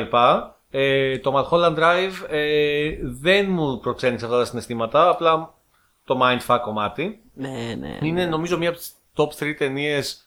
Τώρα αναφέρω κι άλλο, θα μπορούσαμε να κάνουμε λίστα κάποια στιγμή. Τις ταινίες που έχουμε δει τις περισσότερες φορές στη ζωή μου. Ναι, σωστό, ωραίο. Ε, το Mulholland Drive το έχω δει πάνω από 10 φορές. Έχω το original DVD κασετίνα που είχε μέσα και ένα καρέ από το film κιόλας της ταινίας. Ε, το αγαπώ πάρα πολύ γιατί ε, είναι μια ταινία ε, που μιλάει για μια wannabe star του Hollywood που ψάχνει τη θέση της στο Los Angeles και στη βιομηχανία του κινηματογράφου. Ε, πολύ γρήγορα όμως καταλαβαίνεις ότι αυτό είναι μια πρόταση που είπα που είναι ούτε το 1% της ταινίας. Μμμ. Ε, φιλοδοξίες, όνειρα, εφιάλτες, ε, εκμετάλλευση, πολλές αναγνώσεις. Μπορούμε να συζητάμε για ώρες. Δεν νομίζω ότι έχει νόημα αυτή τη στιγμή. Είναι μια εμπειρία γενικά οι ταινίες του Lynch ε, που θεωρώ ότι κάποιος αξίζει τον κόπο να τις ψάξεις και να τις Ξεκάθαρα. εξερευνήσει. Και ή τελειώνει η ταινία, το συζητάς με την παρέα σου, μπαίνεις, διαβάζεις, την ξαναβλέπεις. Στο DVD, μάλιστα που ανέφερα πριν, στην, καλε- που έχω, τα είχα σκάσει τότε για να το πάρω, τότε που αγοράζαμε DVD. Εκτός από το καρέ που σας είπα, το συλλεκτικό, είχε μέσα ο ίδιος ο Lynch, δεν ξέρω αν το ξέρετε αυτό, την έχετε ξανακούσει την κλασική ιστορία. Σου έδινε ένα booklet που σου είχε μέσα ε, 10 κλειδιά για να ξεκλειδώσει Για- την ταινία. Αυτό ήθελα να πω. Το σε περιμένω να τελειώσει γιατί ήθελα να πω αυτό. Είχε 10 προτασούλες πολύ μικρές και σου έλεγε, ας πούμε, στο, στο 27,38 κοίτα πίσω από την κουρτίνα. Λοιπόν, κοίτα εγώ πώς το ξέρω τώρα αυτό. Να τελειώσω λίγο. Συγγνώμη, ναι, ναι, ναι. Ότι εγώ όταν αγόρασα την κασετίνα δεν ήξερα ότι είχε μέσα αυτό το κλειδί με τα 10 κλειδιά. Πάρα πολλοί θεωρούν ότι αυτό είναι τρόλ. Εγώ ξαναείδα την ταινία με τα 10 κλειδιά και μπερδεύτηκα χειρότερα. Αυτό έχω να πω. Leave it to David Lynch. Εγώ αυτό το ξέρω γιατί περίμενα να τελειώσει για να το πω, αλλά με, με πρόλαβε.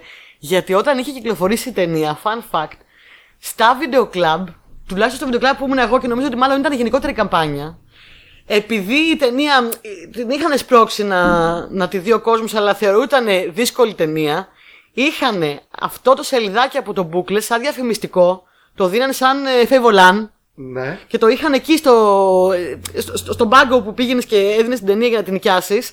Είχαν ένα πάρκο από τα Favoland που είχε αυτό το σελιδάκι που λέει με τα κλειδιά Ναι. που έλεγε παρατήρησε αυτό, παρατήρησε το άλλο, παρατήρησε το τρίτο. Και το είχα πάρει εγώ μαζί με τον booklet, υποψιασμένη πια, γιατί ήταν η δεύτερη ταινία που είδα του Lynch. Γιατί είχα δει πρώτα το Lost Highway και είχαν γίνει όλα αυτά που είπα πριν. Και το έχω πάρει και εγώ μαζί το book, το, το έτοιμη και λέω θα τα καταλάβω όλα τώρα, περίμενε. και το έχω πάρει, με μπέρδεψε, δεν κατάλαβα τίποτα. Την κατάλαβα την ταινία παρόλα αυτά. Απλά αυτό, το, αυτό κάποιος με το πέταξε γιατί είπα, να σου πω κάτι με μπερδεύεις. Φύγε. Οκ. Επομένως μπορεί να είναι και τρολιά. Μπορεί. Μπορεί. Αλλά ναι, υπήρχε Lynch αυτό το πράγμα είναι στα βίντεο αυτός. κλαμπ. παιδιά, όπως το θυμάται, θα το, θα το έχει πετύχει. Ναι, ναι, ναι, ναι. Ναι. Και καλά να σε βοηθήσεις να καταλάβεις την ταινία. δηλαδή. Ερχόταν με, με λισάρι μαζί, ξέρεις. Με τσίρι, με σκονάκι. Ε, και ένα τελευταίο για το Lynch, ότι νομίζω ότι τον αποκαλούν λίγο σαδιστή κάποιοι, γιατί ε, χαίρεται πάρα πάρα πάρα πολύ για αυτό που έχει προκαλέσει. Εγώ το γουστάρω, άλλοι τον αντιπαθούν για αυτό το πράγμα. Δεν ξέρω τάσο τι έχει να πει για μετά για το Lynch. Ε, είναι ένας, ε, όπως είπαμε πριν, καλλιτέχνης που αρνείται να σχολιάσει και να πει τι σημαίνουν οι ταινίες του.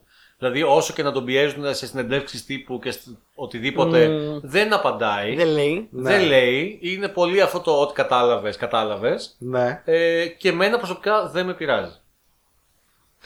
Είναι λίγο. Έχει ταινίες ο Lynch που είναι σαντιστικέ. Ναι. Θα το πω εγώ. Και που παρόλο που τον λατρεύω, δεν, όχι δεν μ' αρέσουν, δεν μπορώ να τις δω γιατί είναι σαντιστικέ. Είναι σαντιστικές. Αλλά δεν θα πω. Μάλιστα. Παραπάνω. Εγώ έχω να πω ότι ντροπή σου Δημήτρη που έκλεψες και έβαλες σκηνοθέτες αντί για ταινίες. Γιατί πολύ απλά στο νούμερο 3 εγώ έκλεψα και έβαλα σκηνοθέτη. Ντροπή σας, ρε. Ντροπή σας κάνετε. Ε, θα πω, θα διαλέξω Και εγώ το ένα. είχα αυτό, αλλά διάλεξα, ξέρεις, να Ωραία, θα επικεντρωθώ σε διαλέξω, θα ένα. διαλέξω εγώ ένα. Εγώ στο νούμερο 3 μου λοιπόν έχω τον Jordan Peele ε, και έχω όχι μόνο τις ταινίες που έχει σκηνοθετήσει αλλά και αυτές που έχει κάνει παραγωγή Μμμ. γιατί θεωρώ ότι και σε αυτές πάλι και αυτές σε βάζουν να σκέφτεσαι δεν, κάνει, δεν πάει δηλαδή να κάνει παραγωγή σε ό,τι και ό,τι ε, οπότε αφού πρέπει να διαλέξω οπωσδήποτε ε, ένα πράγμα του Jordan Peele να μην πω τα υπόλοιπα γιατί μπορεί να έχετε κάτι ε, θα κάνω την ανατροπή και δεν θα διαλέξω κάποια από τις ταινίες, ούτε κα- θα διαλέξω κάτι που σκηνοθέτησε και θα διαλέξω το Lovecraft Country που δεν σας αρέσει Μμμ. και είναι παραγωγή Jordan Peele και J.J. Abrams και ξεκάθαρα σε βάζει να σκέφτεσαι πολλά πράγματα Ναι. και έχει ναι. και πάρα πολλά στοιχεία που βλέπεις και στο και στις άλλες στο, και στο As Το έχει δέχομαι. πολλά στοιχεία. Ε, είναι μια σειρά που- για την οποία έχω ξαναμιλήσει πολλές φορές. Αδικοχαμένη για μένα. Πάρα πολύ ωραία για μένα. Παρεξηγημένη full. Γιατί ε, είναι από αυτά τα έργα τα οποία ε, αλλιώς μάλλον τα περιμένανε, αλλιώς κάτσανε. Είναι μια pulp ανθολογία. Και σίγουρα προσπαθεί να κάνει κάτι διαφορετικό. Σίγουρα. σίγουρα. Ναι, που για μένα δεν υπάρχουν πλέον pulp, ε, ούτε ταινίες ούτε σειρές και είναι μεγάλο κρίμα. Δηλαδή, Το μόνο pulp που μπορώ να φανταστώ αυτή τη στιγμή να σκεφτώ είναι ξέρω εγώ το Uncharted που βγήκε με, το, ε, με τον. ε, Ναι, τέτοιο, πραγματικά, Tom ναι, Holland, ναι, ναι, Με τον ναι, Tom ναι. Holland. Μόνο αυτό μπορώ να σκεφτώ. Που επίσης πήγε. Όχι, δεν πήγε άπατο, έκανε τρελή επιτυχία εις πρακτική. Αλλά από κριτικούς και τα λοιπά θαύτηκε. Ε, οπότε Lovecraft Country. Δεν θα πω τα υπόλοιπα γιατί μπορεί να έχει κάποιος ε, κάτι άλλο. Πάμε στο. Α, όχι. Το δικό μου νούμερο Το δικό 3. σου νούμερο 3, ναι, συγγνώμη. Ε, και εδώ εγώ καλέστηκα να διαλέξω ε, ένα πράγμα ενός σκηνοθέτη ο οποίος έχει. Δεν είναι όλες τις ταινίες του Mindfuck για κανένα λόγο, αλλά έχει δύο-τρεις ε, αρκετά Mindfuck, αλλά η απόλυτη ταινία η οποία προσωπικά με έχει αγγίξει πάρα πολύ και την αγαπώ πάρα πολύ, δεν είναι η ευκολότερη ταινία να τη δεις. Είναι ο Richard Linklater και είναι το Waking Life. Το Waking Life ε, είναι μια ταινία από τις πρώτες που γυρίστηκαν με rotoscope. Δηλαδή με αυτή την τεχνική που τις γυρίσανε σε ταινίες, αλλά, μετά βάζουν είναι σαν animation cartoon, πάνω. ναι. Είναι στην ουσία μια πάρα πολύ περίεργη, πολύ οτέρ ταινία. Είναι μικρές, μια ανθολογία από μικρές ιστορίες που κάθε μία έχει λίγο διαφορετικό animation style ναι. και όλες στην πραγματικότητα η κάθε, το, ένα, το κάθε ένα μικρό ιστοριάκι είναι μία φιλοσοφική διατριβή. Είναι ένα πείραμα σε μία φιλοσοφική ιδέα ή γραμμή. Πάρα πολύ περίεργη, πάρα πολύ ιδιαίτερη. Παίζουν αρκετοί γνωστοί ηθοποιοί μέσα. Με πιο μεγάλο όνομα που μπορώ να θυμηθώ αυτή τη στιγμή, τον Ethan Hawke και τη Julie Delpy που παίζουν στο, στο, στο Before ε, Trilogy, Before Sunrise, Before Sunset, Before Midnight. Ναι. Ε, μ, σε μία ιστορία. Ε, είναι πάρα πολύ out there η ταινία. Ξεκινάει και μόνο από τον τρόπο που είναι το animation το πρώτο λες τι, τι, τι βλέπω, τι συμβαίνει. Είναι ένα τρίπ ολόκληρο. Είναι σαν να βλέπεις ένα όνειρο, όχι μια ταινία. Ε, είναι σαν να διαβάζεις μια φιλοσοφική διατριβή, όχι να βλέπεις μια ταινία. Είναι τελείως out there. Δεν ξέρω πώς δώσαν λεφτά του ανθρώπου και το έκανε αυτό το πράγμα. Δηλαδή, πώς τους το πούλησαν, ρωτιέμαι, τι pitch τους έκανε για να τον αφήσουν να το κάνει. Με μια μέθοδο τότε που, που ήταν και πολύ καινούριο οπτικά να το δεις. Δεν το είχαμε δει ξανά. Λέγαμε τι, τι, τι, τι συμβαίνει τώρα εδώ, τι βλέπω. Ε, με έχει αγγίξει απίστευτα πολύ. Την έχω δει επίσης φορά, πολλές φορές έχει φοβερό rewatchability. Την έχω δει πάρα πολλές φορές. Την αγαπάω βαθιά. Την είδα πολύ νέα, ξέρω εγώ, 20 χρονών και μ, έλεγα τότε και όλα ξέρεις που είσαι και λίγο impressionable. Έλεγα. «Ω, τι. Ω, και την έχω ξαναδεί, ξαναδεί, ξαναδεί, ξαναδεί. Και ακόμα με συναρπάζει αυτά που λέγονται. Είναι μια σειρά μονόλογων και διαλόγων. Πολύ out there. Ε, Ναι. δεν ξέρω, την αγαπώ πολύ την ταινία αυτή. Είναι από τις ταινίες που με έκαναν να αγαπήσω τον κινηματογράφο. Αλήθεια. Ε, θα συμφωνήσω και εγώ με τη Γεωργία. Ε, το Waking Life είναι και εμένα από τις αγαπημένες μου ταινίες ever. Ε, δεν το έχω στη λίστα ούτε καν στις θεματικέ αναφορές γιατί εμένα δεν μου κολλάει με το Mindfuck. Ναι, Ναι, αλλά. εμένα με άφτωσε τελείως. Ε, συμφωνώ πάρα πολύ με αυτά που λες. Δηλαδή είναι μια ταινία που η γενιά μας νομίζω την είδαμε την κατάλληλη στιγμή. Ήταν εφηβικό ή μεταεφηβικό που νομίζεις ότι έχεις δει κάτι για το νόημα της ζωής, κάτι ψαγμένο και φιλοσοφικό που είναι και είναι πολύ αγαπημένη μου ταινία και είναι επίσης μια ταινία που για πάρα πολλά χρόνια πρότεινα συνέχεια σε όλο τον Κι κόσμο. εγώ, κι εγώ. Όπου πήγαινα τους έλεγα δείτε το Waking Life, δείτε το Waking Life. Κι εγώ, κι εγώ πραγματικά. Μάλιστα. Να τη δείτε, παιδιά. Ε, είναι, είναι, είναι εμπειρία. Δεν είναι ταινία. Ωραία. Ωραία. Για μιας και το πες, για πάτα το κουμπάκι. Τοκ! Τοκ, τοκ. Νούμερο 2. Μα, μάλιστα. Ναι. ε, Όπως είπα και πριν, ε, έχω αρχίσει και κλέβω γιατί έχω βάλει 6 από τους αγαπημένους μου σκηνοθέτες. Στο νούμερο 3 είχα τον David Lynch παρόλο που τα παιδιά εδώ πέρα μου κάνανε χειρονομίες και δεν με αφήσαν να πω τις υπόλοιπες ταινίες του Lynch. Πάμε στο νούμερο Χειρονομίες τα 2 δάχτυλα. που επίσης, όπως είπε και η Γεωργία νωρίτερα, ε, θα μιλήσω για έναν καλλιτέχνη πάλι θα πω γιατί δεν είναι Ο κάτι Τερ. απλό. Ο οποίος έχει 7 πράγματα τα οποία θα μπορούσαν να μπουν στη λίστα και πρέπει να διαλέξω μόνο ένα. Μιλάμε για τον υπέροχο, καταπληκτικό, ασυναγώνιστο, ένα από τα άτομα που θα ήθελα να γνωρίσω στη ζωή μου Ε, πες. μια ωρίτσα να κάτσουμε μαζί να δω τι θα ακούσω. Είναι ο Τσάρλι Κάουφμαν. Πω, πω τον ξέχασα. Μιλάμε για ένα από τα πιο σπάνια μυαλά που γράφουν πράγματα τα τελευταία 20 χρόνια. Τον μπορεί και ξέχασα, παραπάνω. έχεις δίκιο. Τρελάθηκα. Τώρα δηλαδή μου απαγορεύεται να πω ποιες είναι οι άλλες ταινίες του. Ας πες με Εφόσον δικές εγώ το αναφορές. ξέχασα, εσύ μπορείς να πεις ό,τι θέλεις. Ωραία, πες. Αυτό πες, σου ναι. επιτρέπω. Εντάξει, μιλάμε για ένας σκηνοθέτη ο οποίος ε, καταρχήν είναι σεναριογράφος και γράφει. Οπότε οι περισσότεροι τον ξέρουν με την έννοια του συγγραφέα. Έχει γράψει ταινίες όπως το Bing John Malkovich, το Adaptation, το Eternal Sunshine of the Spotless Mind και το Anomalisa. Ε, Αναφέρω μερικές από αυτές που έχει γράψει. Ε, Human Nature, ε, Synecdoche, New York. Ε, Ε, πώς, τι να πρέπει να το πει τώρα, τι Ναι, να το τώρα πεις. μιλάμε για ένα άτομο που είναι mindfuck από μόνος του. Το Ένα- ε, Anomalisa δεν είναι του, του Starburns. Του Kaufman είναι. Ε, το σενάριο. Αυτού που ήταν στο community με τα αστεράκια τα τέτοια του Ελληνοαμερικάνου. Εγώ δεν το γνωρίζω. αυτό Ούτε που εγώ, λες. εγώ νομίζω ότι είναι του Μπορείς να Kaufman. το κοιτάξεις. Μέχρι να το δεις, εγώ θα πω ένα τρίβια το οποίο είναι αγαπημένο μου προσωπικό για να περιγράψουμε λίγο την προσωπικότητα του Kaufman. Ένα μικρό τρίβια για αυτόν τον άνθρωπο. Ε, όταν έγραψε το σενάριο του Adaptation, το οποίο για όσους δεν το ξέρουν, ε, μιλάει για δύο δίδυμα αδέρφια τα οποία τα παίζει και τα δύο ο Nicolas Cage. Το λατρεύω το adaptation. Σε παρένθεση, ε, ο Νίκολας Κέιτς έχει παίξει και σε γαμάτες ταινίες. Ε, Φυσικά.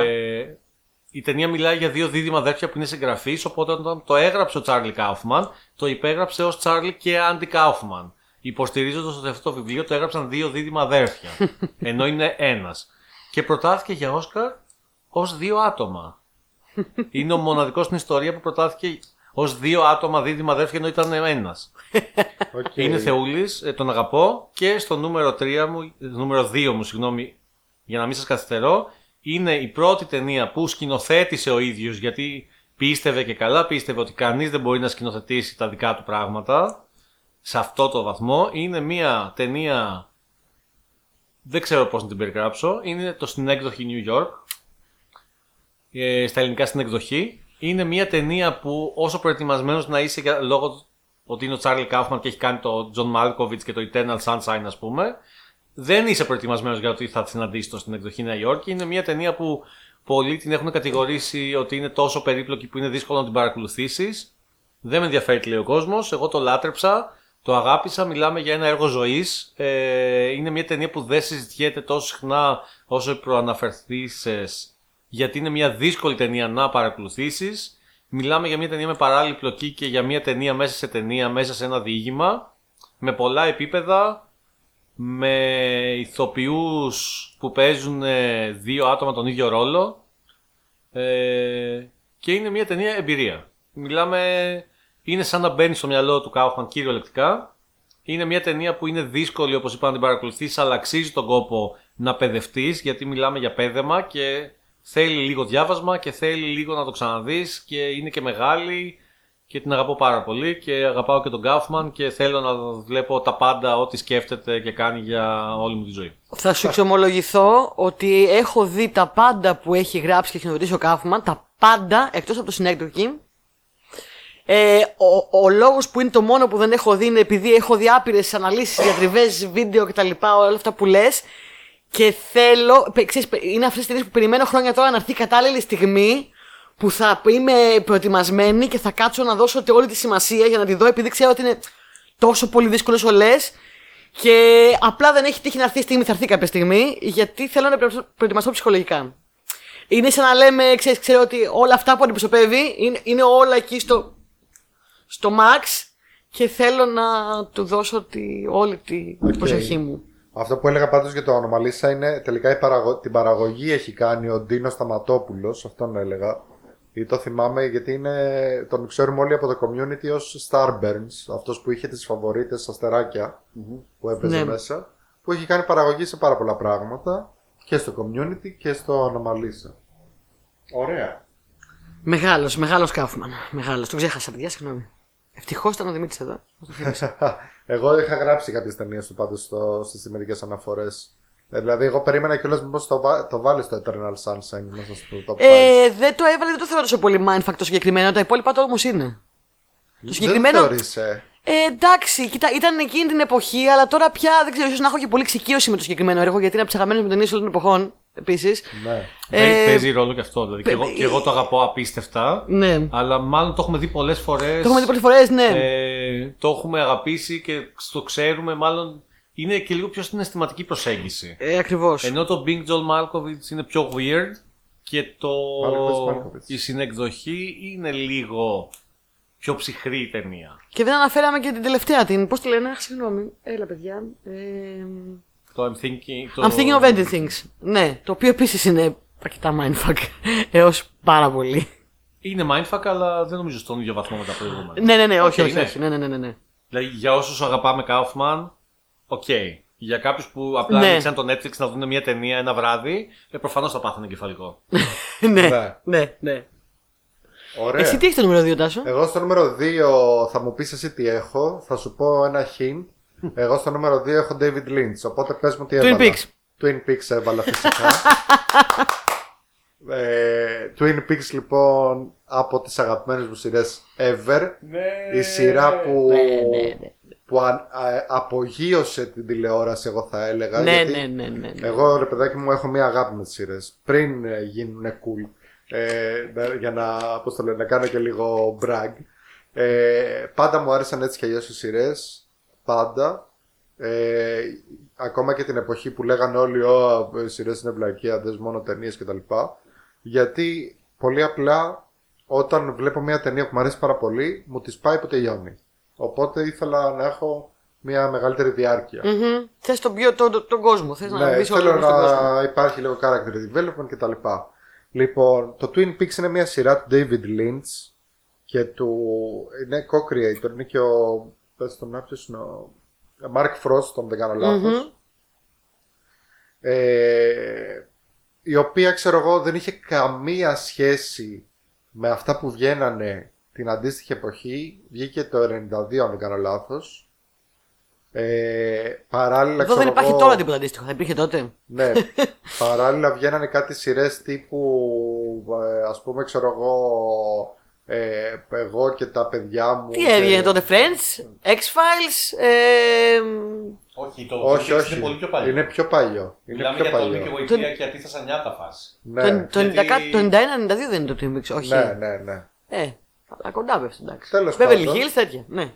Ε, είναι μια σειρά η οποία μάλιστα καθιέρωσε αυτό τη φράση στην Αμερική και αυτό είναι απίστευτο το, την, ε, την κουβέντα γύρω από το ε, πώς το λένε, γύρω από τον ψύκτη γιατί πηγαίνανε κάθε ε, Δευτέρα ε, ε, ε, στο, στα γραφεία και συζητάγανε και καλά γύρω από τον ψύκτη α, τι έγινε στο τελευταίο επεισόδιο γιατί ήτανε, δεν υπήρχε άλλη σειρά σαν αυτή τότε.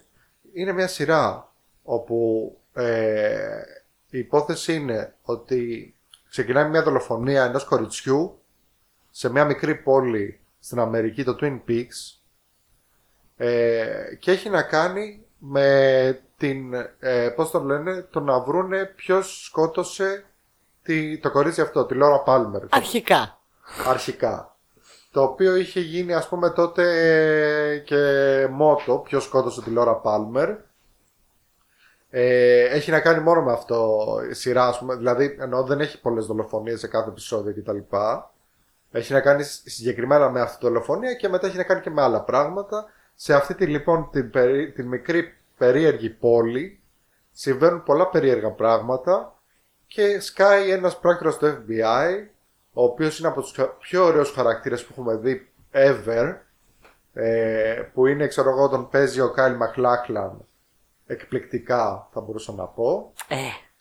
Ε, iconic. Τώρα τι άλλο να πούμε για το Twin Peaks νομίζω ότι ξέρουν όλοι. Έχει μια τρομερή ατμόσφαιρα έχει τρομερή μουσική του Άντζελο Μπαντελαμέντη Χρόνια τώρα θέλω να το κάνω ένα rewatch, αλλά ποιος έχει το στένο, κατάλαβες; Ε, Πρέπει να κοίταξε προετοιμαστεί να δεις. ψυχολογικά. Είναι μια ψηλοδύσκολη σειρά να τη δεις. Όχι τόσο...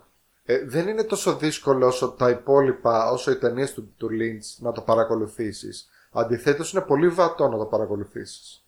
Παρόλο που έχει πολλά σύμβολα και πολλές έννοιες και από κάτω και δεν ξέρω εγώ τι. Ε, αλλά ε, είναι γυρισμένο με τρόπο 90s. Που σημαίνει ότι κάτι με τεράστια πλάνα, κάτι περίεργες ερμηνείες, έχουν πάρει προφανώς και ηθοποιούς που δεν ήταν και τόσο επαγγελματίες ηθοποιοί. Ε, πιστεύω ότι κάποια πράγματα είναι επίτηδες έτσι ψιλοκακοπεγμένα μέσα να το πω. Ε, κάποια στιγμή ε, συμβαίνουν πράγματα, ας πούμε, υπήρχαν πράγματα τα οποία συνέβησαν κατά λάθος στο γύρισμα, π.χ. να περάσει κάποιος πίσω από πίσω σε ένα πλάνο και ο Λίντ τα βάλε μέσα γιατί είναι τέτοιος Γιατί είναι τέτοιος, ναι. Ναι, όπου σου λέει ότι αυτό είναι σημάδι που έγινε, οπότε πρέπει κάπως να το βάλουμε μέσα στη σειρά. Ε, Είναι σημάδι. ναι, και αυτό είναι τρομερό. Δεν βάζω καν μέσα την τρίτη σεζόν που βγήκε 20 χρόνια μετά. Ε, βγήκε τώρα το 2017, η οποία η τρίτη σεζόν ανάθεμα κι αν βγάζει άκρη είναι David Lynch Ναι, all Unleashed. the way τον αφήσανε εκεί πέρα Τον λιτό. αφήσανε λιτό και έκανε ό,τι ήθελε. Εμένα προσωπικά δεν μου αρέσει η τρίτη σεζόν. Ναι, ναι. Παρόλο που ξέρω ότι άτομα όπως ο Θάνος που μας ακούει ε, θα με σταυρώσουν για αυτό που θα πω. Νομίζω ότι ο Θάνος έχει κάνει ειδικά podcast μόνο και μόνο να αναλύει κάθε επεισόδιο της Ναι, τρίτης ναι, ναι. σεζόν. Ε, λοιπόν, δεν μου άρεσε όμως το γεγονός ότι δεν ήταν τόσο μπατό όσο τα υπόλοιπα γιατί ήθελα λίγο Twin Peaks. Ναι, πράγμα ήταν λιτός. Ήθελα λίγο ε, να δω αυτό ρε παιδάκι μου, αυτή τη μικρή πόλη με τους περίεργους κατοίκους και τις ανθρώπινες ιστορίες που έχουν αυτοί οι περίεργοι κάτοικοι. Και όχι να δω περίεργες σκηνές ε, βαλμένες όλες μαζί που δεν ξέρω εγώ τι. Που ήταν, εντάξει, είχε κάποιο πολύ περίεργο. Το, το ανατριχιαστικό είναι ότι κάποια στιγμή ε, στις, στην παλιά, στο παλιό Twin Peaks υπάρχει μια ατάκα που λέει κάποιος σε κάποιον άλλον τα λέμε σε 20 χρόνια. Νομίζω 25. 25 Είναι είναι. ακριβώς. Τέλος πάντων, τα λέμε σε τόσα χρόνια και είναι ακριβώς όσα πέρασαν. Α, οκ, δεν το ξέρω αυτό. Ε, που βγήκε η τρίτη σεζόν, που Λαθασμένο. αυτό εντάξει είναι θεϊκό. Ε, πραγματικά αξίζει. Δείτε Twin Peaks, κάντε λίγο την υπέρβαση και αντέξτε λίγο κάτι πλάνα που δείχνει, που μπορεί να σου δείχνει, ξέρω εγώ, επί 30 δευτερόλεπτα ένα ε, κεφαλάρι από ένα κρεβάτι. Και μία λίμνη, ναι, εντάξει. Ναι. Ε, πρέπει Εμένα να μ' τα- αρέσανε αυτά, Αυτά εντάξει, πρέπει να από τα τότε. αντέξετε λίγο για να δείτε το, το ζουμάκι που είναι πάρα πολύ ωραίο. Λατρεύω, αν δεν τα ξαναβλέπω. Άμα θέλετε να το κάνουμε ένα rewatch. Θέλω, θέλω. Ωραία. Έκλεισε. Πάμε στο νούμερο 2. Εγώ στο νούμερο 2 έχω μια πολύ προφανή επιλογή και μια ταινία την οποία έχουμε ξαναμιλήσει και την έχουμε ξαναβάλει πάλι στη λίστα τη χρονομιλεχα- χρονομηχανολογική. Και δεν θα μπορούσα να μην τη βάλω γιατί εντάξει, είναι μια mindfuck ταινία και είναι το Predestination. Είναι αυτή η ταινία για την οποία δεν μπορούμε να μιλήσουμε γιατί Ε, και να πούμε όχι, spoiler. ρε. Νούμερο 1. το έχω νούμερο 1. Νούμερο ένα στο πήρα. Μου το πήρες. Συγγνώμη, μπορείς να μιλήσεις εσύ για το Predestination. όχι, Τάσο. όχι, εντάξει, μην λες. Το είχα, βάλει, το είχα βάλει και στο time travel στο Ε, top ναι, five. ακριβώς και δεν ξέρω τι να πούμε παραπάνω που δεν το είπαμε τότε. Εν τω μεταξύ χτυπήθηκα τώρα τέτοιο και, και τρόμαξα την καημένη τη Γιούκιο. Συγγνώμη Γιούκιο. Δεν πειράζει, μας έχει πρίξει αυτή είναι πολύ φοβική. Αμάν. Έλα μου έξω. Έλα έξω. Δεν έκανε και πολύ φασαρία. Αμάν πια, ευαίσθητη. Σαν τη μάνα σου. λοιπόν, ε, ναι, είναι αυτές τις ταινίες λοιπόν, που δεν μπορούμε να πούμε πολλά πράγματα για αυτήν γιατί Και όλα είναι συγκεκριμένα spoiler. Για το Predestination δεν μπορείς να πεις Δεν μπορείς να πεις τίποτα. Είναι spoiler. Πάλι μια θα ταινία- Hawke. Είναι Ethan Hawke και είναι μια ταινία που, που λες, ε, φίλε μου, όποιος δεν, εσύ που δεν έχεις δει το Predestination, δεν σου λέω τίποτα. Σου λέω τον τίτλο, μη δεις τρέιλερ, πήγαινε δες το. Δεύτερο Ethan Hawke εδώ λοιπόν. Ο πρώτος Ε, τι ήταν, ποιος ήταν; Ε, το Walking Life. Α, συγγνώμη. Ε, μ, μία ταινία η οποία όντως σε παίρνει και σε πάει πέρα δόθε και λες τι βλέπω Θεέ μου, τι γίνεται τώρα, τι συμβαίνει. Ε, Αλλά όλα βασισμένη σε... βγάζουν νόημα στο τέλος. Φυσικά, βασισμένη- Εγώ γι' αυτό την έβαλα νούμερο ένα. Γιατί δεν χρειάζεται μετά ούτε να, να, να δεις βίντεο με ανάλυση Ναι, και όχι, δεν ξέρω ε, τι. ναι. Όπως είναι, μπορείς να την ξαναδείς για να καταλάβεις κάποια πράγματα. Αλλά και, ο- και μία φορά να τη δεις απλά στο τέλος βγάζουν όλα απόλυτο νόημα. Αφού έχει παίξει μαζί σου full. Αυτό. Ε, εγώ θα πω ότι το μόνο θεματάκι που είχα με αυτή την ταινία είναι ότι ήθελα λίγο πιο πρωτοποριακές επιλογές στο casting.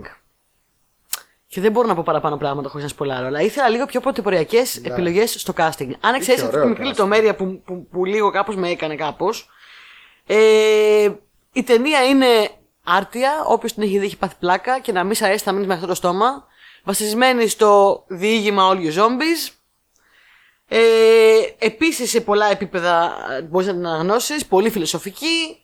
Πολύ περίεργη, πολύ ιδιαίτερη. Δεν έχει βγει ποτέ κάτι τέτοιο και δεν θα ξαναβγεί γιατί είναι πολύ ιδιαίτερο σενάριο. Ε, την έχουμε αναφέρει και στη λίστα με τα toxic relationship και στη λίστα με το time travel και τώρα στη λίστα με τα mindfuck. Παντού παίζει αυτή η ταινία. Μπορεί να την βάλεις σε όλες τις λίστες. τα πάντα όλα. Και δεν ξέρω τι άλλο να πούμε, το έχω πει ήδη. Πραγματικά. Και δεν μπορούμε να πούμε και πολλά. Ε, παιδιά, δείτε το και να μην σας αρέσει, θα είναι μια εμπειρία. Ναι, σίγουρα. Το λιγότερο. Σίγουρα, Και ξεκάθαρα. πήρα το τάσο το νούμερο 1. Δεν πειράζει, δεν Η πειράζει. μόνη που συμπέσαμε μέχρι στιγμής. Καλό, εγώ φοβόμουν ότι θα συμπέσουμε, αλλά έλεγα ότι αν να συμπέσουμε κάπου θα συμπέσουμε σίγουρα στο Predestination. Ναι. Σίγουρα.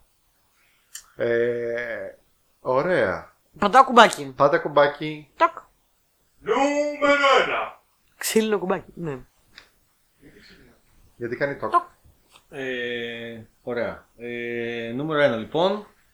Ε, θα είναι λίγο πιο outsider η, πρω... η επιλογή μου για το νούμερο 1 και ίσως και γι' αυτό πήγε στο νούμερο 1. Ε, είναι ένας σκηνοθέτης τον οποίο κάπ... δεν το ξέρει πάρα πολύς κόσμος, αλλά οκ, θα προσπαθώ να μην μακρύνω πολύ την εισαγωγή μου. Το μόνο που θα πω είναι ότι άμα ήμουν ζάμπλουτος θα πήγαινα να τον πιάσω και να του πω πάρε όσα χρήματα θες και σταμάτα ό,τι κάνεις και γύρνα μόνο ταινίες. Μιλάμε για ένα δημιουργό που έχει κάνει μόνο δύο ταινίες στη ζωή του. Είναι ο Σέιν Καρούθ. Ο η πρώτη του Σέγγαρος. ταινία που είναι αυτή που την ξέρει ο περισσότερος κόσμος είναι το Primer. Το οποίο το είχατε συζητήσει και στην ε, αντίστοιχη εκπομπή με τους χρόνους. Είδες που λέω πάλι παίζει πολύ time travel mindfuck. Ε, Παρόλα Παίζουν μαζί αυτά, αυτά. Ναι, εγώ στην επιλογή μου για το νούμερο 1 θα βάλω τη δεύτερη ταινία, την οποία είναι τύπου 10 χρόνια. Έγραψε το σενάριο, τη σκηνοθέτησε, έπαιζε, έκανε το μοντάζ, έχει κάνει μουσική επιλογή, έχει κάνει τη φωτογραφία, τα έχει κάνει όλα όπως και στις πρώτες και στο primer. Είναι το Upstream Color. Το upstream.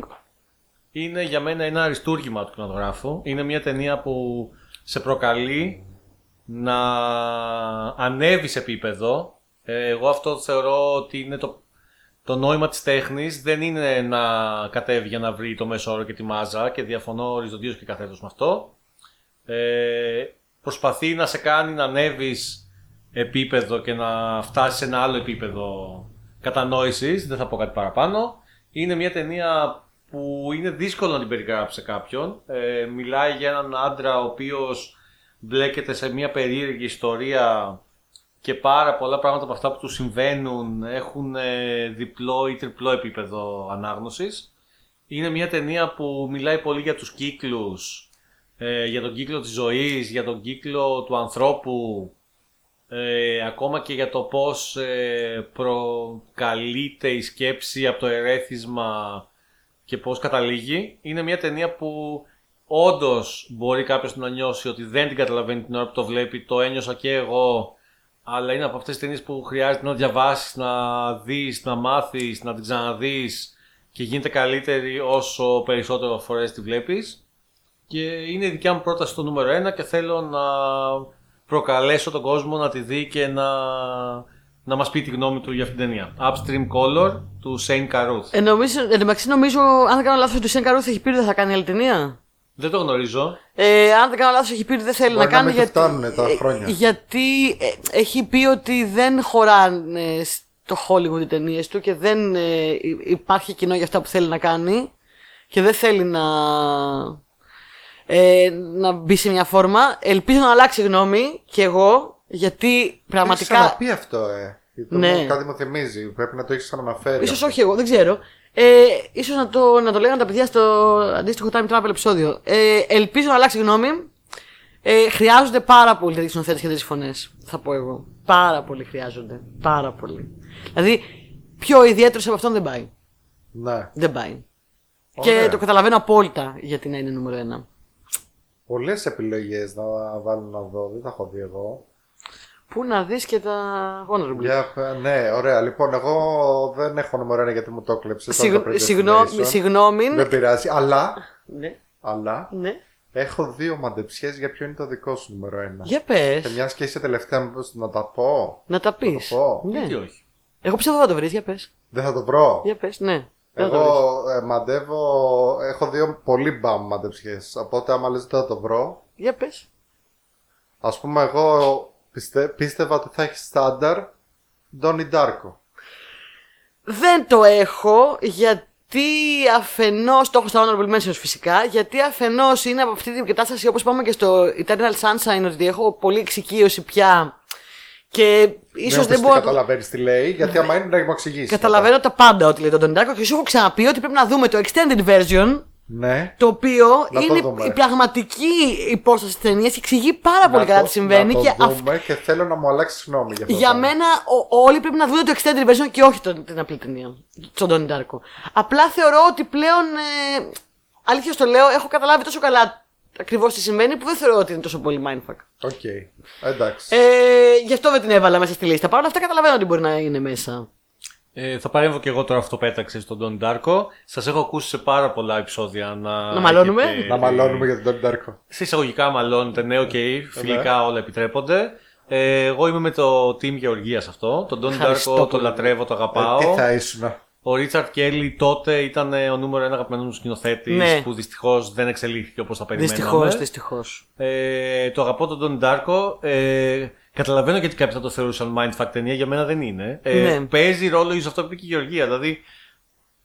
Δεν ξέρω, μάλλον επειδή το έχουμε δει πολλές φορές, Ναι. μάλλον γιατί το αγαπάμε. Δηλαδή για μένα δεν είναι. Ακόμα και σε πρώτη ανάγνωση δεν το θεωρώ τόσο δύσκολο να καταλάβεις τι έγινε. Ε, Πραγματικά.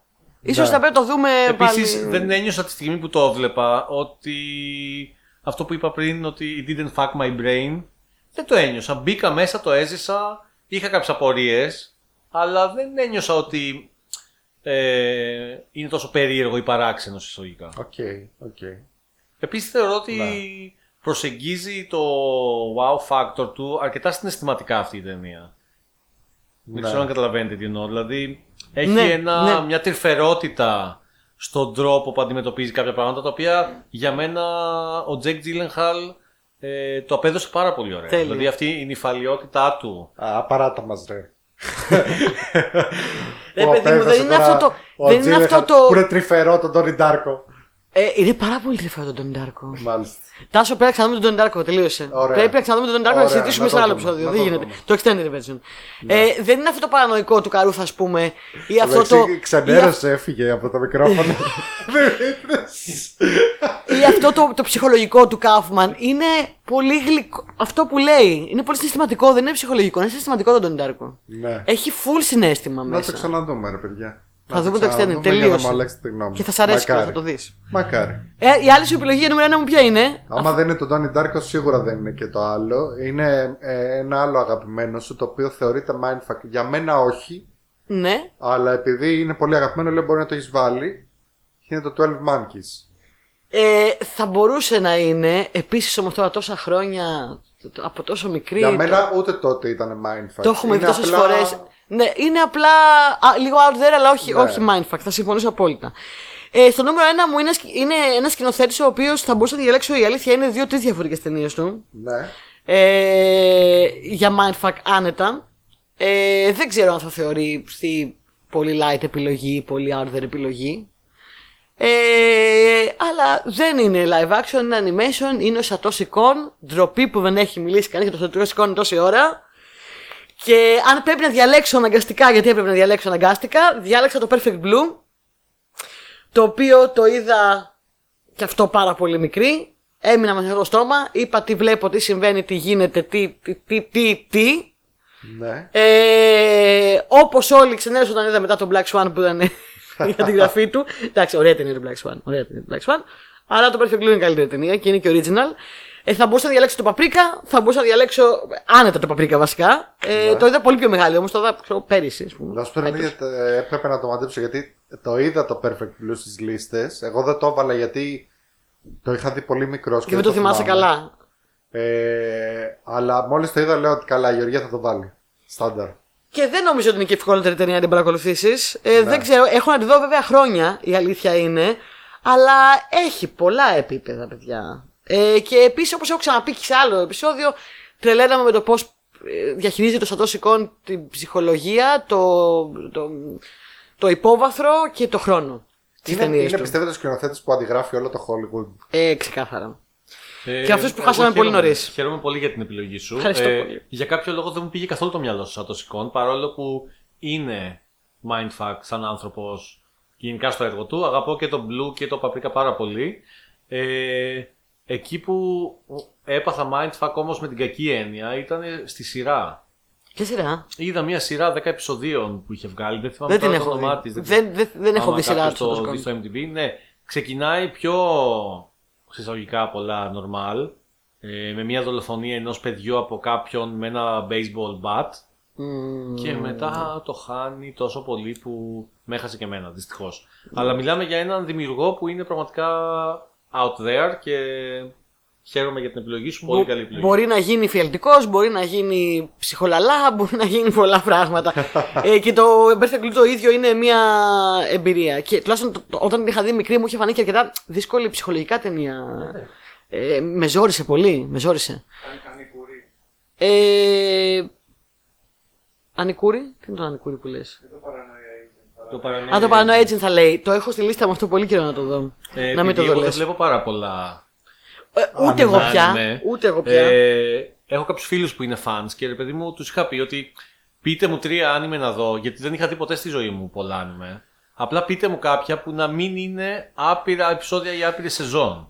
Και μου είχαν προτείνει μεταξύ α, τριών αυτό και λέω Α, τέλεια. σαν ναι, τόσο προτείνεται, τον. προτείνεται παντού. Σειρά, μικρή, λίγα επεισόδια. Τέλεια. Ε, παιδιά δεν το πιάσα. Δηλαδή με έχασε. Ναι. Θα Μάλιστα. το σκεφτώ τώρα, δε- δύο φορές το δω. Αυτό ήταν το νούμερο ένα μου. Εί- Είπα δεν θα το βρει, είναι outsider. Για πάμε στα honorable mentions που δεν έχουμε πει, γιατί έχουμε πει πάρα πολλά ήδη. honorable Ωραία, mentions. ωραία. Μιας και αναφέρετε λοιπόν άνιμε, γιατί ξέχασα και ντροπή μου, ξέχασα να βάλω άνιμε στη λίστα. Ε, θα αναφέρω το πλέον mindfuck άνιμε που έχω δει από τον αγαπημένο μου σκηνοθέτη άνιμε που είναι ο Σινιτσίρο Watanabe που έχει κάνει το Cowboy Bebop ε, Το Samurai Samurai Champloo. Champloo και έχει κάνει ένα άνιμε το οποίο το έκανε μετά από όλα αυτά που λέγεται Space Dandy ο Δανδύς του διαστήματος Δεν το έχω δει, ομολογώ. Μας το λέγει ο Μιχάλης αυτό, ε. Ναι, ναι, ναι, ναι. ναι. Με το Μιχάλης συμπίπτουμε από- σε πολλά πράγματα, ε. Ε, λοιπόν, το Space Dandy λοιπόν είναι ένα άνιμε που άμα το δεις, είναι μια σεζόν αν δεν κάνω λάθος. Ε, είναι έτσι ένα πολύ χαζούλικο και γελίο πράγμα το οποίο ε, σου φαίνεται ότι είναι λίγο κάπως ό,τι να είναι τα επεισόδια. Ε, δηλαδή σε κάθε επεισόδιο υπάρχουν ας πούμε και επεισόδια που μπορεί ξέρω εγώ να πεθάνουν όλοι και μετά στο επόμενο επεισόδιο είναι σαν να μην έγινε αυτό. Ε, και λες εντάξει β- βλέπω κάτι χαζούλι αλλά είναι διασκεδαστικό και είναι ωραίο. Και μετά Κάτσε, στο κάτσε, τέλος, κάτσε. στο τέλος, Είναι αυτό με ένα χωριό. όχι, είναι με έναν δανδύ του διαστήματος. Όχι, εντάξει, οκ. Okay. Λοιπόν, Θυμίζει ένα άλλο ανήμε που δεν θυμάμαι πώς το λένε χρόνια τώρα προσπαθώ να το βρω. Πρέπει να ρωτήσω τους ε, ακροτές μας. Λοιπόν, στο τέλος λοιπόν κάνει ένα μπαμ και σου πετάει δύο-τρία πράγματα και ξαφνικά όλα βγάζουν νόημα. Και λες, wow. Δηλαδή, ξέρω εγώ, εντάξει, δεν το περίμενα αυτό. Ε, ξεκάθαρα το προτείνω το Space Dandy. Πάμε στις άλλες θεμετικές αναφορές λοιπόν, για να πω και εγώ γιατί έχω πολλές. Νομίζω ότι αν μιλάμε για άνιμε, ε, αξίζει να αναφέρουμε το Neon Genesis Evangelion Ξεκάθαρα. ε, ως mindfuck, διότι εντάξει είναι ξεκάθαρα μια σειρά η οποία ξεκινάει σαν ένα χαχά σόνεν μέκα, τι ωραία. Παλεύουν αλλά μεταξύ τους καμία ρομποτάκια σχέση. και μετά γίνεται ό,τι ψυχολογικό mindfuck υπάρχει. Εγώ προσωπικά όταν είδα το τέλος του Neon Genesis Evangelion δεν κοιμήθηκα εκείνο το βράδυ. Γιατί δεν μπορούσα να κοιμηθώ γιατί το σκεφτόμουν και θα να καταλάβω τι είδα.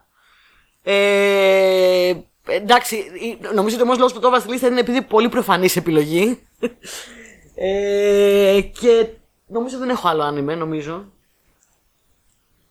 Ε, τι άλλο, ε, να πω πολύ στα γρήγορα ότι ε, εντάξει, αξίζει να αναφέρουμε το persona του Bergman και γενικά τον Bergman. βασικά. Αγαπώ Persona και Bergman. Εγώ δεν αγαπώ Bergman. Είμαι από αυτούς τους τρελούς. Τους πέρασε έξω. Ε, Παρ' όλα αυτά, εντάξει, τι να πω, ότι δεν είναι η Mindfuck ταινία το Persona. Το Persona έχει γίνει, έχουν γίνει διατριβές Γιατί και πραγματικά, διδακτορικά. δηλαδή δε- έτσι το βλέπα.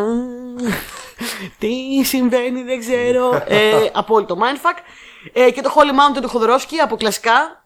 Ε, οφείλουμε να το πούμε. Καλά, γενικά ο Χοδρόφσκι επίσης. Ναι, Ό,τι να καλά. είναι. Ό,τι Πολλά να είναι. ναρκωτικά. Πολλά ναρκωτικά. Ε, να τα πω τώρα ή να τα, κατα- να παίζουμε λίγο μπάλα τα honorable mentions, να τα γυρνάμε. Γιατί έχω και εγώ πάρα πολλά. Πάρα πολλά. Ό,τι θέλετε. Έχουμε πει πολλά. Ε, θα πω επίσης το παραλίγο δεν μπήκε στη λίστα παρόλο που επίσης δεν είμαι τε- σίγουρο ότι μου αρέσει αυτή η ταινία, αλλά είναι αρκετά mindfuck. Είναι το End of the Void. Είναι. Ε, είναι, ναι, είναι μια ταινία που ξεκινάει και κάποιος έχει πεθάνει. Ο πρωταγωνιστή. Επίσης, γενικά ο Γκασπάρ Νοέ ε, έχει δώσει mindfuck με διαφορετικούς τρόπους. Έχει δώσει. Και δεν τον αγαπώ πολύ, δεν είναι από τους αγαπημένους μου, αλλά ε, ε, ε, εντάξει. Δεν γίνεται να μην τον αναφέρεις σε μια τέτοια λίστα. Εγώ Έτσι. τον αγαπώ πάρα πολύ. Ε, τον έχω γνωρίσει και από κοντά στις νύχτες Άντε. πρεμιέρας. Ε, θεω... ήταν, είδαμε το Irreversible και ήταν εκεί για Q&A και είναι ίσως ένα από τα top 3 καλύτερα Q&A της ζωής μου. Οκ. Δηλαδή το πήρε και το απογείωσε. Ήταν ε, πολύ γαμάτος τύπος στη συνέντευξη και στις, ε, στον τρόπο που απαντούσε τις ερωτήσεις. Ε, παίρνω πάσα λοιπόν και να πω ότι χαίρομαι πάρα πολύ που βάλαμε και οι τρεις David Lynch απλά με τρεις διαφορετικές Ε. επιλογές. Εντάξει. Ε, θα έλεγα και εγώ οπωσδήποτε πράγματα για το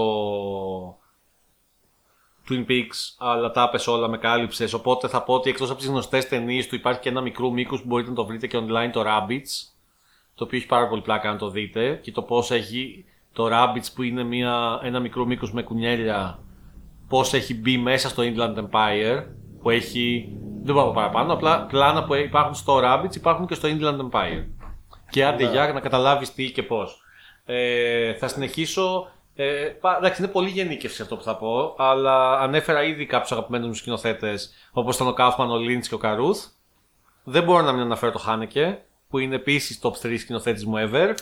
Ε, Ναι. Για ποιο; διαφορετικού είδους mindfuck. Εγώ ε, για την εποχή του θεωρώ mindfuck και το funny games. Είναι, ναι, ναι, ναι, είναι. είναι. Ε, γιατί ναι, μεν. ε, Έχει μια στρωτή ροή η ιστορία που παρακολουθείς Ναι. Απλά κάνει κάποια πράγματα που σπάνε, ας πούμε, τα όρια του κινηματογράφου και της φόρμας. Οπότε όντως παίζει με το μυαλό του θεατή. Οκ. Και άλλες ταινίες όπως το Benny's, το Benny's Video ε, και, ε, είναι διαφορετικό είδος twist, ας πούμε, σε εισαγωγικά. Το Piano Teacher είναι μια διαστραμμένη ταινία, οπότε είναι mindfuck με έναν τρόπο διαχείρισης ε, power ε, και μέσα στους πρωταγωνιστές. Και επίσης το Κασέ είναι μια ταινία που εμένα με εκνεύρισε απίστευτα και είναι mindfuck για τον τρόπο που τελειώνει και για τον τρόπο που θα ήθελα πραγματικά άμα ήταν μπροστά μου να του δώσω ένα μπουκέτο. Και με πείραξε πάρα πολύ. Δηλαδή, ε, με πείραξε πάρα πολύ ο τρόπος που τελείωσε το κασέ. Αλλά είναι μια άλλη συζήτηση αυτή. Funny Games το original ή το remake από τον ίδιο; Ε, Παιδιά, έχω δει μόνο το remake. Όντως. ωραία. Ε, θα πω περάστε έξω. Περάστε έξω. Αλλά Ξέρω, ναι. ε, για όσους δεν το ξέρουν, ε, ο Χάνεκες σκηνοθέτησε την ίδια του ταινία. 10 χρόνια μετά. Shot for shot. Είναι ολόιδια, δεν έχει καμία διαφορά Είναι παρόλο ολόιδια, ότι απλά με- παίζουν με άλλους Αμερικάνους. ηθοποιούς. Θεωρώ ότι το βρήκε πάρα πολύ αστείο. Και εγώ το βρήκα πάρα πολύ αστείο. Στην αρχή, όταν πήγα να το δω, ε, έμεινα λίγο μαλάκας. Δηλαδή δεν το περίμενα αυτό το πράγμα. Αλλά εν τέλει θεωρώ, έχοντας περάσει λίγο το σοκ της στιγμής, ότι το βρήκε πάρα πολύ αστείο να πληρωθεί από το Hollywood για να γυρίσει μια ακριβώς ίδια ταινία πλάνο-πλάνο, λέξη-λέξη με Αμερικάνους ηθοποιούς γιατί σχολιάζει νομίζω μέσα από αυτή την κίνηση το πόσο ανόητοι είναι κάποιοι Αμερικάνοι που δεν βλέπουν ξενόγλωσσες ταινίες. Οπότε για μένα πέτυχε το σκοπό του και τον αγαπώ. Ναι. Θα πω επίσης και δύο σειρές που δεν έβαλα στο τσακ, για τις οποίες έχω ξαναμιλήσει βέβαια. Ε, και είναι η μία είναι το 2A. Το περίμενα, ναι. Και γενικά ε, η συγκεκριμένη δημιουργός νομίζω ότι ε, είναι αρκετά mindfuck και έχω μιλήσει και για, άλλ- για άλλες ταινίες της. Και γενικά ε, κάνει. Αγαπημένη. Έχει, έχει πολύ μοναδική φωνή και πρέπει να της δώσουν και άλλα πράγματα να κάνει. Και νομίζω Another ότι Earth. ετοιμάζει κάτι. Έχω μιλήσει για τον Other Earth. Το OA εμένα προσωπικά μου άρεσε πάρα πολύ. Καταλαβαίνω ότι είναι λίγο δύσκολο και δεν το γουστάρουν όλοι. Ε, ε, Μ' άρεσε η πρώτη σεζόν, η δεύτερη σεζόν το απογείωσε τελείως το mindfuck στοιχείο τουλάχιστον. Και η άλλη είναι το Undone για το οποίο επίσης έχω μιλήσει. Ε, δεν ξέρω κάποιος θα τη θεωρήσει του πολύ light mindfuck. Εμένα πάντως το Undone με άγγιξε πάρα πολύ. Ε, τι άλλο έχω εδώ; Νομίζω τα είπα τα περισσότερα Α, βασικά. οκ, γιατί έχω πολλά ακόμα. Ε, Ε, θα μας, ε, ο ηχολήπτης θα μας κλείσει νομίζω το μικρόφωνο που να είναι. Θα πω πολύ γρήγορα χωρίς να μπω σε Α, αναφορές. έχουμε φτάσει πάρα πολύ, ε, και Ναι. ακόμα δεν έχουμε πάει καν στα επόμενα. ναι. Οκ. Οπότε πολύ γρήγορα θα πω ότι δεν γίνεται να μην αναφερθεί ο Αρονόφσκι που ξεκίνησε με το Pi, συνέχισε με το Requiem for a Dream για να περάσουμε στο Black Swan που συζητήθηκε πριν και το Mother. Και το Fountain. είναι όλες ταινίες που σε προκαλούν, απλά για μένα δεν είναι top 5 από την άποψη ότι είναι λίγο πιο προσβάσιμες. Ναι. Αν δεν μπορείς να είναι πει mindfuck. προσβάσιμα κάποια από αυτά τα Ναι. έργα. Το πάει είναι mindfuck. Κυριολεκτικά Το πάει και είναι μεταφορικά. Ναι. Ε, Άλλος ένας σκηνοθέτης που παίζει πολύ με το μυαλό είναι ο Νόλαν. Κλασικό παράδειγμα. Ε, ναι, πρέπει. Με το Prestige, το Memento, το Shutter Island, το Inception, όλες οι ταινίες και το Interstellar ακόμα είναι λίγο mindfuck σε σχέση με το τι, Αυτές πώ, λοιπόν τις που. ταινίες σχεδόν όλες τις έχω στην ειδική κατηγορία ότι θεωρούνται mindfuck και ήθελα απλά να σας ρωτήσω αν τις θεωρείτε εσείς ναι ή όχι. Α, Είναι πολύ λεπτές ισορροπίε το ναι και όχι. Ναι. Είναι, Εγώ- ε, είναι κάπως mindfuck, Ναι. αλλά δεν είναι όπως αυτές που αναφέραμε στο top 5 μας. Ναι, Ναι, ναι, ναι, ναι. δεν είναι τόσο τραβηγμένε. Το Memento ίσως θα μπορούσε να μπει μέσα στο top 5. Το Memento σίγουρα το έχω. Κοίταξε, το Memento και το Irreversible είναι από μόνο τους εξορισμού mindfuck γιατί σου παρουσιάζουν κάτι με τον τρόπο που δεν έχει ο, ο εγκέφαλός σου. Μάθει να το συνηθίσει- επεξεργάζεται, Ναι, ναι. δεν έχει μάθει να το επεξεργάζεται. Είναι σαν να σου λέει γράψε με το αριστερό. Άμα είσαι δεξιόχειρα. Mm. Παρεμπιπτόντως στην ίδια φόρμα σκετό, αλλά είναι μια ταινία του Οζόν που λέγεται 5x2 Ναι. και είναι 5 πλάνα στη ζωή ενός ζευγαριού αντίστροφα. Ναι. Οκ. Λοιπόν, ε, ωραία. Να πούμε, έχεις κι άλλα; Πολύ γρήγορα. Ναι. Ε, δεν μπορώ να μην αναφερθώ στον Ταρκόφσκι. Δηλαδή αυτό που μου έκανε με το Stalker και το Solaris δεν σωστό, υπάρχει. Σωστό. Ε, πόσο μπροστά ήταν από την εποχή του. Τον αγαπώ πάρα πολύ και τον Ταρκόφσκι και αυτά που έχει κάνει. Το Solaris, ας πούμε, όλοι θεωρούν ότι είναι μια sci-fi ταινία. Ναι, οκ, είναι μια sci-fi ταινία, αλλά έχει τόσα πολλά να πει για το ανθρώπινο μυαλό και το πώ. Ε, τώρα με συγχωρείς, αλλά εδώ πέρα πρέπει να παρέμβω. Τι ακριβώς εννοούμε απλά μια sci-fi ταινία, γιατί υπάρχει αυτή η θεώρηση ότι sci-fi σημαίνει απλά ότι έχουμε λέιζερ και πιτσίου πιτσίου. Δεν ισχύει αυτό. Ναι, Η sci-fi. επιστημονική φαντασία, Εξορισμού sci-fi σε βάζει να σκέφτεσαι. Έχει δίκιο σε αυτό που λέει. η Γιάννης. επιστημονική φαντασία έχει, έναν, έχει αιώνες ιστορίας ότι απλά χρησιμοποιεί τα επιστημονικά ερωτήματα για να θέσει με διαφορετικό τρόπο κοινωνικά ερωτήματα. Από την εποχή της Mary Shelley. Και πιο πριν. Έχεις, Αλλά ναι. έχεις, έχεις δίκιο. Η Mary- Έχεις δίκιο. δηλαδή, Ενώ το νομίζω η Mary Shelley Σωστά. το πρώτο. εγώ το χρησιμοποίησα το sci-fi σαν ε, διαστημική ταινία. Χαχά, Ναι, πιτσίου, πιτσίου. κακός. Ναι, ωραία. Από άποψη διαστημικού σταθμού Παύλα διαστημόπλοιου. Συμφωνώ. Αλλά δεν είναι, αυτό είναι το πολύ πρώτο επίπεδο. Ε, ο Fincher έχει κάνει το The Game και το Fight Club. Φυσικά. Το The Game ήταν mindfuck. Μπορεί να φαίνεται απλό πλέον, αλλά τότε όταν το, Το The είδαμε- Game, ναι. Το Ναι. Fight Club επίσης το θεωρούν πολύ mindfuck. Θεωρώ ότι δεν είναι. Ε, Απλά λόγω έχει του- ένα ωραίο twist. Ναι, αυτό λόγω του το εγκεφαλικό πράγμα. Ναι. Για το The Game θα ήθελα να μιλήσω περισσότερο κάποια στιγμή. Όχι Ναι. τώρα. Όταν μιλήσουμε για το Fincher που τον λατρεύω. Ε, να πω στα γρήγορα ότι ένας σκηνοθέτης που θα ήθελα να αναφέρουμε πολύ γρήγορα, ο οποίος μπορεί να μην θεωρείται ακριβώς mindfuck, αλλά θεωρώ ότι οι ταινίες του είναι τόσο. Οι λίγες ταινίες που έχει κάνει είναι τόσο σουρεάλ που μπορώ να τις βάλω στην κατηγορία είναι, ο- είναι ο Τάνγκερ. Τάρσεμ Σινγκ. Τον είπα σωστά. Είναι ο τύπος που έχει κάνει το The Cell.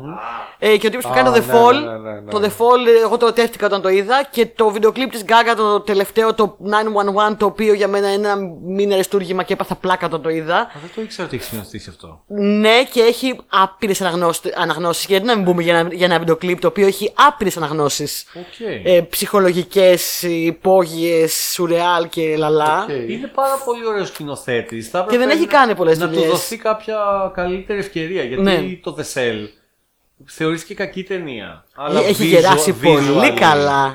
Οπτικά Visual είναι ήταν ωραίο. ε, τρομερό. Παιδιά, και αφηγηματικά έχει γεράσει καλά αυτό. Ναι.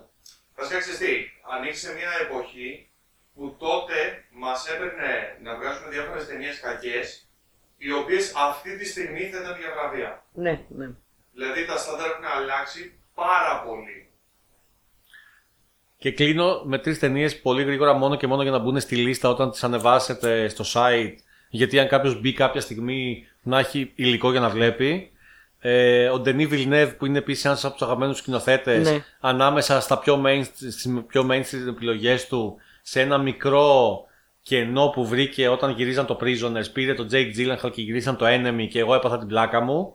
Το αγαπώ το Enemy. Θέλω να το ξαναδώ το enemy. Πολλοί κόσμος δεν το γουστάρει. Δεν το είχα καταλάβει καθόλου όταν το είχα δει. Ε, ο Ομολογώ. αγαπημένος της εκπομπής εδώ που τον ε, εξυμνείται σχεδόν κάθε φορά, ο Ρίτσαρντ Αγιοάντι, Ναι. εκτός από ηθοποιός, έχεις σκηνοθετήσει κιόλας. Ε, ιδιοφυΐα. Λέγε. Ιδιοφυΐα. Πήρε μία ταινία, έκανε ταινία βασμένη στο διήγημα του Ντοστογεύσκη και γύρισε το The Double. Εντάξει, παιδιά, δείτε το. Δεν το έχω δει. Παίζει ε, ο αγαπημένος μισητός ε, Jesse Iceberg, Eisenberg, Eisenberg. που πολλοί τον μισούν. Δεν με ενδιαφέρει, δείτε την ταινία. Δεν του το είχα το Αγιάντη να γυρίσει τέτοιο πράγμα, γιατί η άλλη ταινία του που έχει γυρίσει που είναι αριστούργημα, ε, το Submarine, είναι πιο ανάλαφρης σε εισαγωγικά. Ωραία. Και κλείνω με μια αυστραλέζικη ταινία, πάλι τα πω sci-fi μη μου φωνάξεις, το The Infinite Man, που δεν την ξέρει πολλοί κόσμος. Βάλτε τη στη λίστα και δείτε τη χαλαρά, είναι low budget, τον αγαπώ για αυτό που έκανε. Ωραία. Λοιπόν, πάμε να πω και τα υπόλοιπα ε, που τα είχα αφήσει. Ε, αρχικά είπαμε για Jordan Peele, αλλά δεν αναφέραμε τα υπόλοιπα που όλα του θεωρώ ότι είναι ψηλό mindfuck γιατί σε βάζει να σκέφτεσαι όπως Get Out, Us, ακόμα και το Candyman που έχει κάνει παραγωγή. Ε, από εκεί και πέρα, από ταινίες επίσης έχω σημειώσει το Old Boy. Ε, θεωρείται, ναι. Ε, το Alex Garland, το Ex Machina και το Annihilation. Ε, εγώ θα πω, παρόλο που εδώ είμαστε λίγο haters του Nolan, θα πω και το Inception, γιατί εμένα μου άρεσε το Inception και ήταν όντως mindfuck. Μια χαρά είναι το Inception. Ναι. Ε, από τηλεόραση, επίσης δεν είπαμε, το Dark, το Lost, Αχ, ναι, το Lost ήθελα να πω στη με την πέτυχα αναφορές και το ξέχασα. Μπράβο. το Leftovers, το Black Mirror και το Twilight Zone, ξεκαθαρα mindfuck. Ε, το Watchmen το τελευταίο που βγήκε, του Να Lindelof. προσθέσω. Επειδή είπες Ναι. για- είπες για το Legend, εννοείς το παλιό. Το παλιό εννοώ, ναι. Ε, τότε να αναφέρω και εγώ και το Outer Limits. Το Outer Limits, πολύ σωστά. Το X-Files επίσης. Ναι. Ε, το Dollhouse, άμα το έχετε δει. Φυσικά, Το εννοείται. Whedon. Εγώ το έχω δει. Για Εντάξει. mindfuck. Αλλά τώρα mindfuck Ναι. δεν το θεωρώ κι εγώ, αλλά εντάξει, οκ. Εντάξει, Λόγω ρόλων θα πούμε. Possible. Και το Fringe επίσης θα μπορούσες να βάλεις. Ε, ξέρεις τι, το Fringe θα το, θα το βάλω χαριστικά μέσα, αλλά θα πω ότι είναι, ξέρω εγώ, η ελαφριά αμερικάνικη ε, Παρασκευή βράδυ δείπνο εκδοχή του Mindfuck. Αλλά είναι. Έχει Ναι. μέσα Mindfuck νόμο. Ε, Μάλιστα. μου κάνει μεγάλη εντύπωση που δεν ανέφερες τίποτα, Γεωργία, ούτε για Legion, ούτε για Ναι. Westworld. Ε, θα έπρεπε, θα έπρεπε, θα έπρεπε. Ναι, Έχεις Για δίκιο. μόνος μου φεύγω. ναι, πέρασε έξω, ναι. ναι. Το Legion σίγουρα είναι mindfuck. Ε, από όλες τις απόψεις. Ε, Πόσες φορές θα πω δείτε, δείτε το Legion. Η καλύτερη σειρά που έχει βγει ποτέ για comics ever. ναι. Legion. Και είναι απόλυτο mindfuck, ναι. Ε, επίσης υπάρχει το Counterpart που επίσης είναι mindfuck από μόνο του με τον J.K. Simmons. Ε, το Severance που είναι πολύ πρόσφατο που... Ψ, καλά, εντάξει. Ναι. Ε, και εγώ θα πω και το Deadwood ε, του David Mills. Που ο David Mills ας πούμε είναι ένας τύπος που θα μπορούσε να πει το άλλο που είπες πριν ότι δεν με χωράει το Hollywood γιατί ό,τι και αν έχει κάνει είναι αριστούργημα και είναι όλα αποτυχίες. Ε, ξεκάθαρα. Λοιπόν, τελειώσαμε λοιπόν και τις θεμετικές αναφορές. Εγώ λέω να αφήσω το hot take για την άλλη φορά γιατί έχουμε πάει πάρα πολύ ναι, έχουμε πάει χρόνο. πάρα πολύ χρόνο. Συμφωνώ. Ε, ένοχη απόλαυση, θες να πεις ή θες να το αφήσουμε; Ε, κοίταξε να δεις. Ε, πφ, δεν είναι ένοχη απόλαυση στην πραγματικότητα αυτή η ταινία. Και δεν ξέρω και αν είναι πόσο mindfuck θα τη θεωρήσει κάποιος. Είναι μια ταινία που αποφάσισα να την πω μόνο και μόνο επειδή σε όποιον την έχω προτείνει και έχω κάτσει να τη δω μαζί του, όλοι τη μισούνε για κάποιο λόγο που δεν καταλαβαίνω και εγώ τη λατρεύω. Μήπως αυτό είναι το Mindfuck. Ε, μπορεί αυτό να είναι το mindfuck. Ε, η ταινία λέγεται Frank. Ναι. Ε, είναι, δεν είναι βασισμένη σε, πραγμα, σε πραγματικά γεγονότα, αλλά είναι βασισμένη σε ένα πραγματικό πρόσωπο. Παίρνει ένα πραγματικό πρόσωπο το οποίο υπήρξε στα αλήθεια και το κάνει ταινία, αλλά όχι χωρίς να είναι η ζωή του αυτή. Ναι. Ε, παίζει ο Φασμπέντερ. Εγώ το έχω δει. Α, το έχω δει, το έχω δει. Ε, Ωραίο όλοι τη είναι. μισούνε, εγώ τη λατρεύω. Όχι, είναι ωραία Έχει ταινία. καταντήσει την guilty pleasure γιατί όλοι μου λένε τι βλακεία μας έβαλες να δούμε, δεν καταλαβαίνουμε. Θεωρώ ότι έχει πάρα πολλές αναγνώσεις. Ε, είναι mindfuck σε ένα ψυχολογικό επίπεδο, θεωρώ, γιατί πιάνει μια περσόνα την οποία δεν μπορείς να ψυχολογήσεις με τίποτα. Και παίζει και πάρα πολύ καλά. Παίζει απίστευτα και δεν τον βλέπεις. Χωρίς να, δει, να Χωρίς να βλέπεις βλέπεις το πρόσωπό του. Ε, και μόνο το τρέλερ καταλαβαίνει κάποιος ότι είναι κα- μια πάρα πολύ περίεργη ταινία, πολύ ιδιαίτερη. Ε, εγώ τη λατρεύω, την ε, έχω... Είναι σε πολλά επίπεδα που λειτουργεί για μένα η ταινία αυτή. Δεν ξέρω γιατί ο κόσμος τη μισεί τόσο πολύ και μου λέει αυτή η ταινία δεν βγάζει κανένα νόημα και είναι βλακεία. Θεωρώ ότι είναι από τις πιο ιδιαίτερες μοναδικές ταινίες που έχω δει. Τέλεια. Ε, να τη δείτε, εγώ εμένα μου αρέσει το Frank. Είστε οι μόνοι, παιδιά. Ευχαριστώ Ναι. επιτέλους. Ε, Ε, εγώ είμαι, στο, αν δεν, εγώ είμαι εκτός στο κι αν Demi. περιμένετε να Οκ. δείτε το Fassbender και είστε fans του Fassbender. όπως θα τον είναι δείτε. πολύ- δεν θα Εντάξει, τον δείτε. όποιος θέλει να δει το Fassbender. Αλλά παίζει τρομερά. Παίζει τρομερά. Ε, θα πεταχτώ και στο κλείσιμο θα πω ότι απλά για να υπάρχει αναφορά στο όνομά του ότι θεωρώ ότι ο Ευθύμης Φιλίππου και ο Λάνθιμος έχουν κάνει mindfuck. Ναι, σαφώς. Πράγματα. Ισχύει. Δηλαδή ο Κυνόδοντας είναι μια mindfuck ταινία που σε προκαλεί Ναι, ναι, ναι. και σε ανακατεύει και σε ιντριγκάρει. Δεν είναι για όλους, οκ. Και ο Αστακός πιο πολύ. Αυτό, το Lobster και το... Ναι. Αχ, ξέχασα τώρα το όνομα του άλλου. Και το Sacred Deer θεωρούνται mindfuck στην Αμερική λόγω του weird πράγματος. Εγώ δεν τα θεωρώ. ναι. Αλλά ότι ο Ευθύμης Φιλίππου γράφει weird σενάρια είναι weird. Τώρα πόσο mindfuck είναι αναλόγως και στο άτομο. Ωραία. Λοιπόν, δεν θα έχουμε χοντέκα, αλλά θα έχουμε δύο κρυφά διαμαντάκια πολύ γρήγορα. Ένα δικό μου, ένα δικό σου. Ναι. Εγώ θέλω να πω μια ταινία που είναι πανάγνωστη. Δεν πιστεύω ότι την έχει δει κανείς σας. Είναι πραγματικά κρυφό διαμαντάκι. Εγώ την είδα ξόφαλτσα από ένα recommendation στο ίντερνετ και πραγματικά είναι κάτι τελείως δικό του και ιδιαίτερο. Ε, η ταινία λέγεται Dave Made a Maze. Ε, δεν την έχει δει κανείς. Πώς λέγεται; Dave Made a Maze. Την έχει δει ο Γιάννης γιατί την είδαμε Ο μαζί. Dave έκανε ένα λαβύρινθο. Ένα λαβύρινθο. Ναι. Η υπόθεση της ταινίας είναι πάρα πολύ out there. Ε, πραγματικά δεν καταλαβαίνεις τι βλέπεις, αλλά με λίγο προσοχή και λίγο μ, προσήλωση πιστεύω ότι μπορείς να, τη- να τη διαβάσεις σε πολλά επίπεδα. Ε, η υπόθεση είναι ένας αποτυχημένος καλλιτέχνης ο οποίος μία μέρα γυρνάει στο σπίτι, η γυναίκα του η κοπέλα του, δεν θυμάμαι τι είναι, και έχει φτιάξει ένα λαβύρινθο μέσα στο σπίτι του, στον οποίο έχει χαθεί και δεν μπορεί να βγει. Οκ. Πολύ Καλ- ενδιαφέρον. κα- καλούνται οι, οι φίλοι του και η γυναίκα του να μπουν να τον σώσουν. Τέλειο ακούγεται. Ε, παιδιά, είναι πολύ περίεργη, πολύ ιδιαίτερη. Εγώ την αγάπησα πάρα πολύ. Καταλαβαίνω ότι κάποιος μπορεί να μου πει. Τι, τι, δεν ξέρω τι είδα. Δεν ξέρω τι είδα. Εγώ τη λάτρεψα. Σούπερ ιδιαίτερη, σούπερ κρυφό διαμάντι σας έχω αυτή τη φορά. Δηλαδή, σας έχω στα όπα-όπα έτσι. Σας δίνω κάτι επιλογάρε. Ωραία. Να τη δείτε. Σούπερ ενδιαφέρον. Δεν νομίζω ότι έχει βγάλει τίποτα άλλο ο τύπος αυτός αστρελό, αν δεν κάνω λάθος. Ε, μ, πολύ περίεργο. Πολύ Μάλιστα. κρυφό. Πολύ κρυφό. Πο- Πιο κρυφό δεν πάει. Τέλεια. Εμένα το δικό μου κρυφό διαμαντάκι είναι ένα που ήθελα να πω πάρα πολύ καιρό και κούμπωσε πάρα πολύ ωραία σε αυτό το επεισόδιο. Θα μπορούσα να το έχω στο top 5, αλλά επειδή στο βάλα κρυφό διαμαντάκι. Είναι μια σειρά από αυτές τις παλιές ποιοτικές σειρές που πιστεύω ότι αν έβγαινε τώρα θα είχε καλύτερη μοίρα.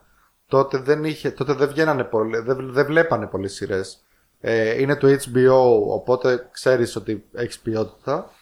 Και μάλιστα τότε άντεξε παραπάνω από μια σεζόν γιατί το δείχνανε μετά από το Sex and the City οπότε έπαιρνε ακροματικότητα ε, από εκεί και είναι το Καρνιβάλε Α, το καρνιβάλε. Εγώ δεν το έχω δει. δεν το έχεις δει; Είναι Όχι, γιατί- αριστούργημα Γιατί τελείωσε μάλλον απότομα και κάποιοι μου είχαν πει ε, εντάξει. μην το Τελείωσε λίγο απότομα, δηλαδή τελείωσε τη δεύτερη σεζόν. Είχε, είχαν ένα πλάνο για 6 χρόνια, είχε ο δημιουργός, το οποίο δε- τελικά δεν έγινε.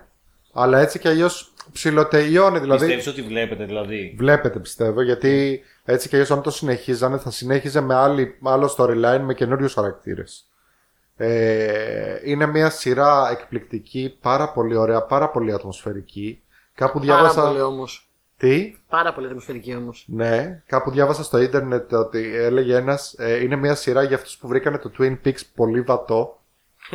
ε, λοιπόν, έχει να κάνει με ένα ε, περιπλανόμενο καρναβάλι. Περιπλανόμενο, όχι καρναβάλι όπως το λέμε εμείς εδώ καρναβάλι, που πήγαμε στο καρναβάλι του Αγίου Τάδε. Εννοούμε περιπλανόμενο ας πούμε Luna Park, να το πω κάπως έτσι.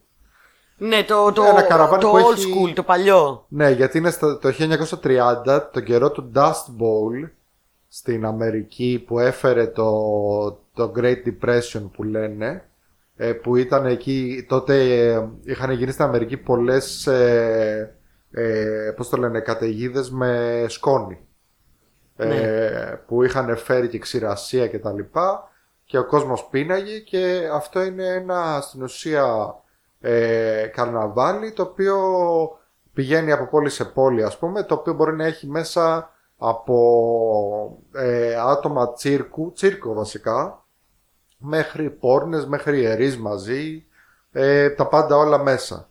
Είναι πάρα πολύ σουρεάλ έχει πάρα πολλά νοήματα μέσα, έχει να κάνει με το καλό εναντίον του κακού, με το ε, πόλεμο μεταξύ πεπρωμένου και ελεύθερης βούλησης, έχει σύμβολα χριστιανικά, γνωστικιστικά, ε, μασονικά, με ε, ε, Knights Templar μέσα όλα τα μπερδεύει.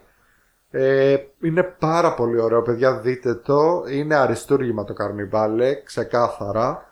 Ε, θα πω μόνο ότι είχε, ε, όταν πρωτοβγήκε 15 ε, υποψηφιότητες για Emmy και τα 5 τα κέρδισε.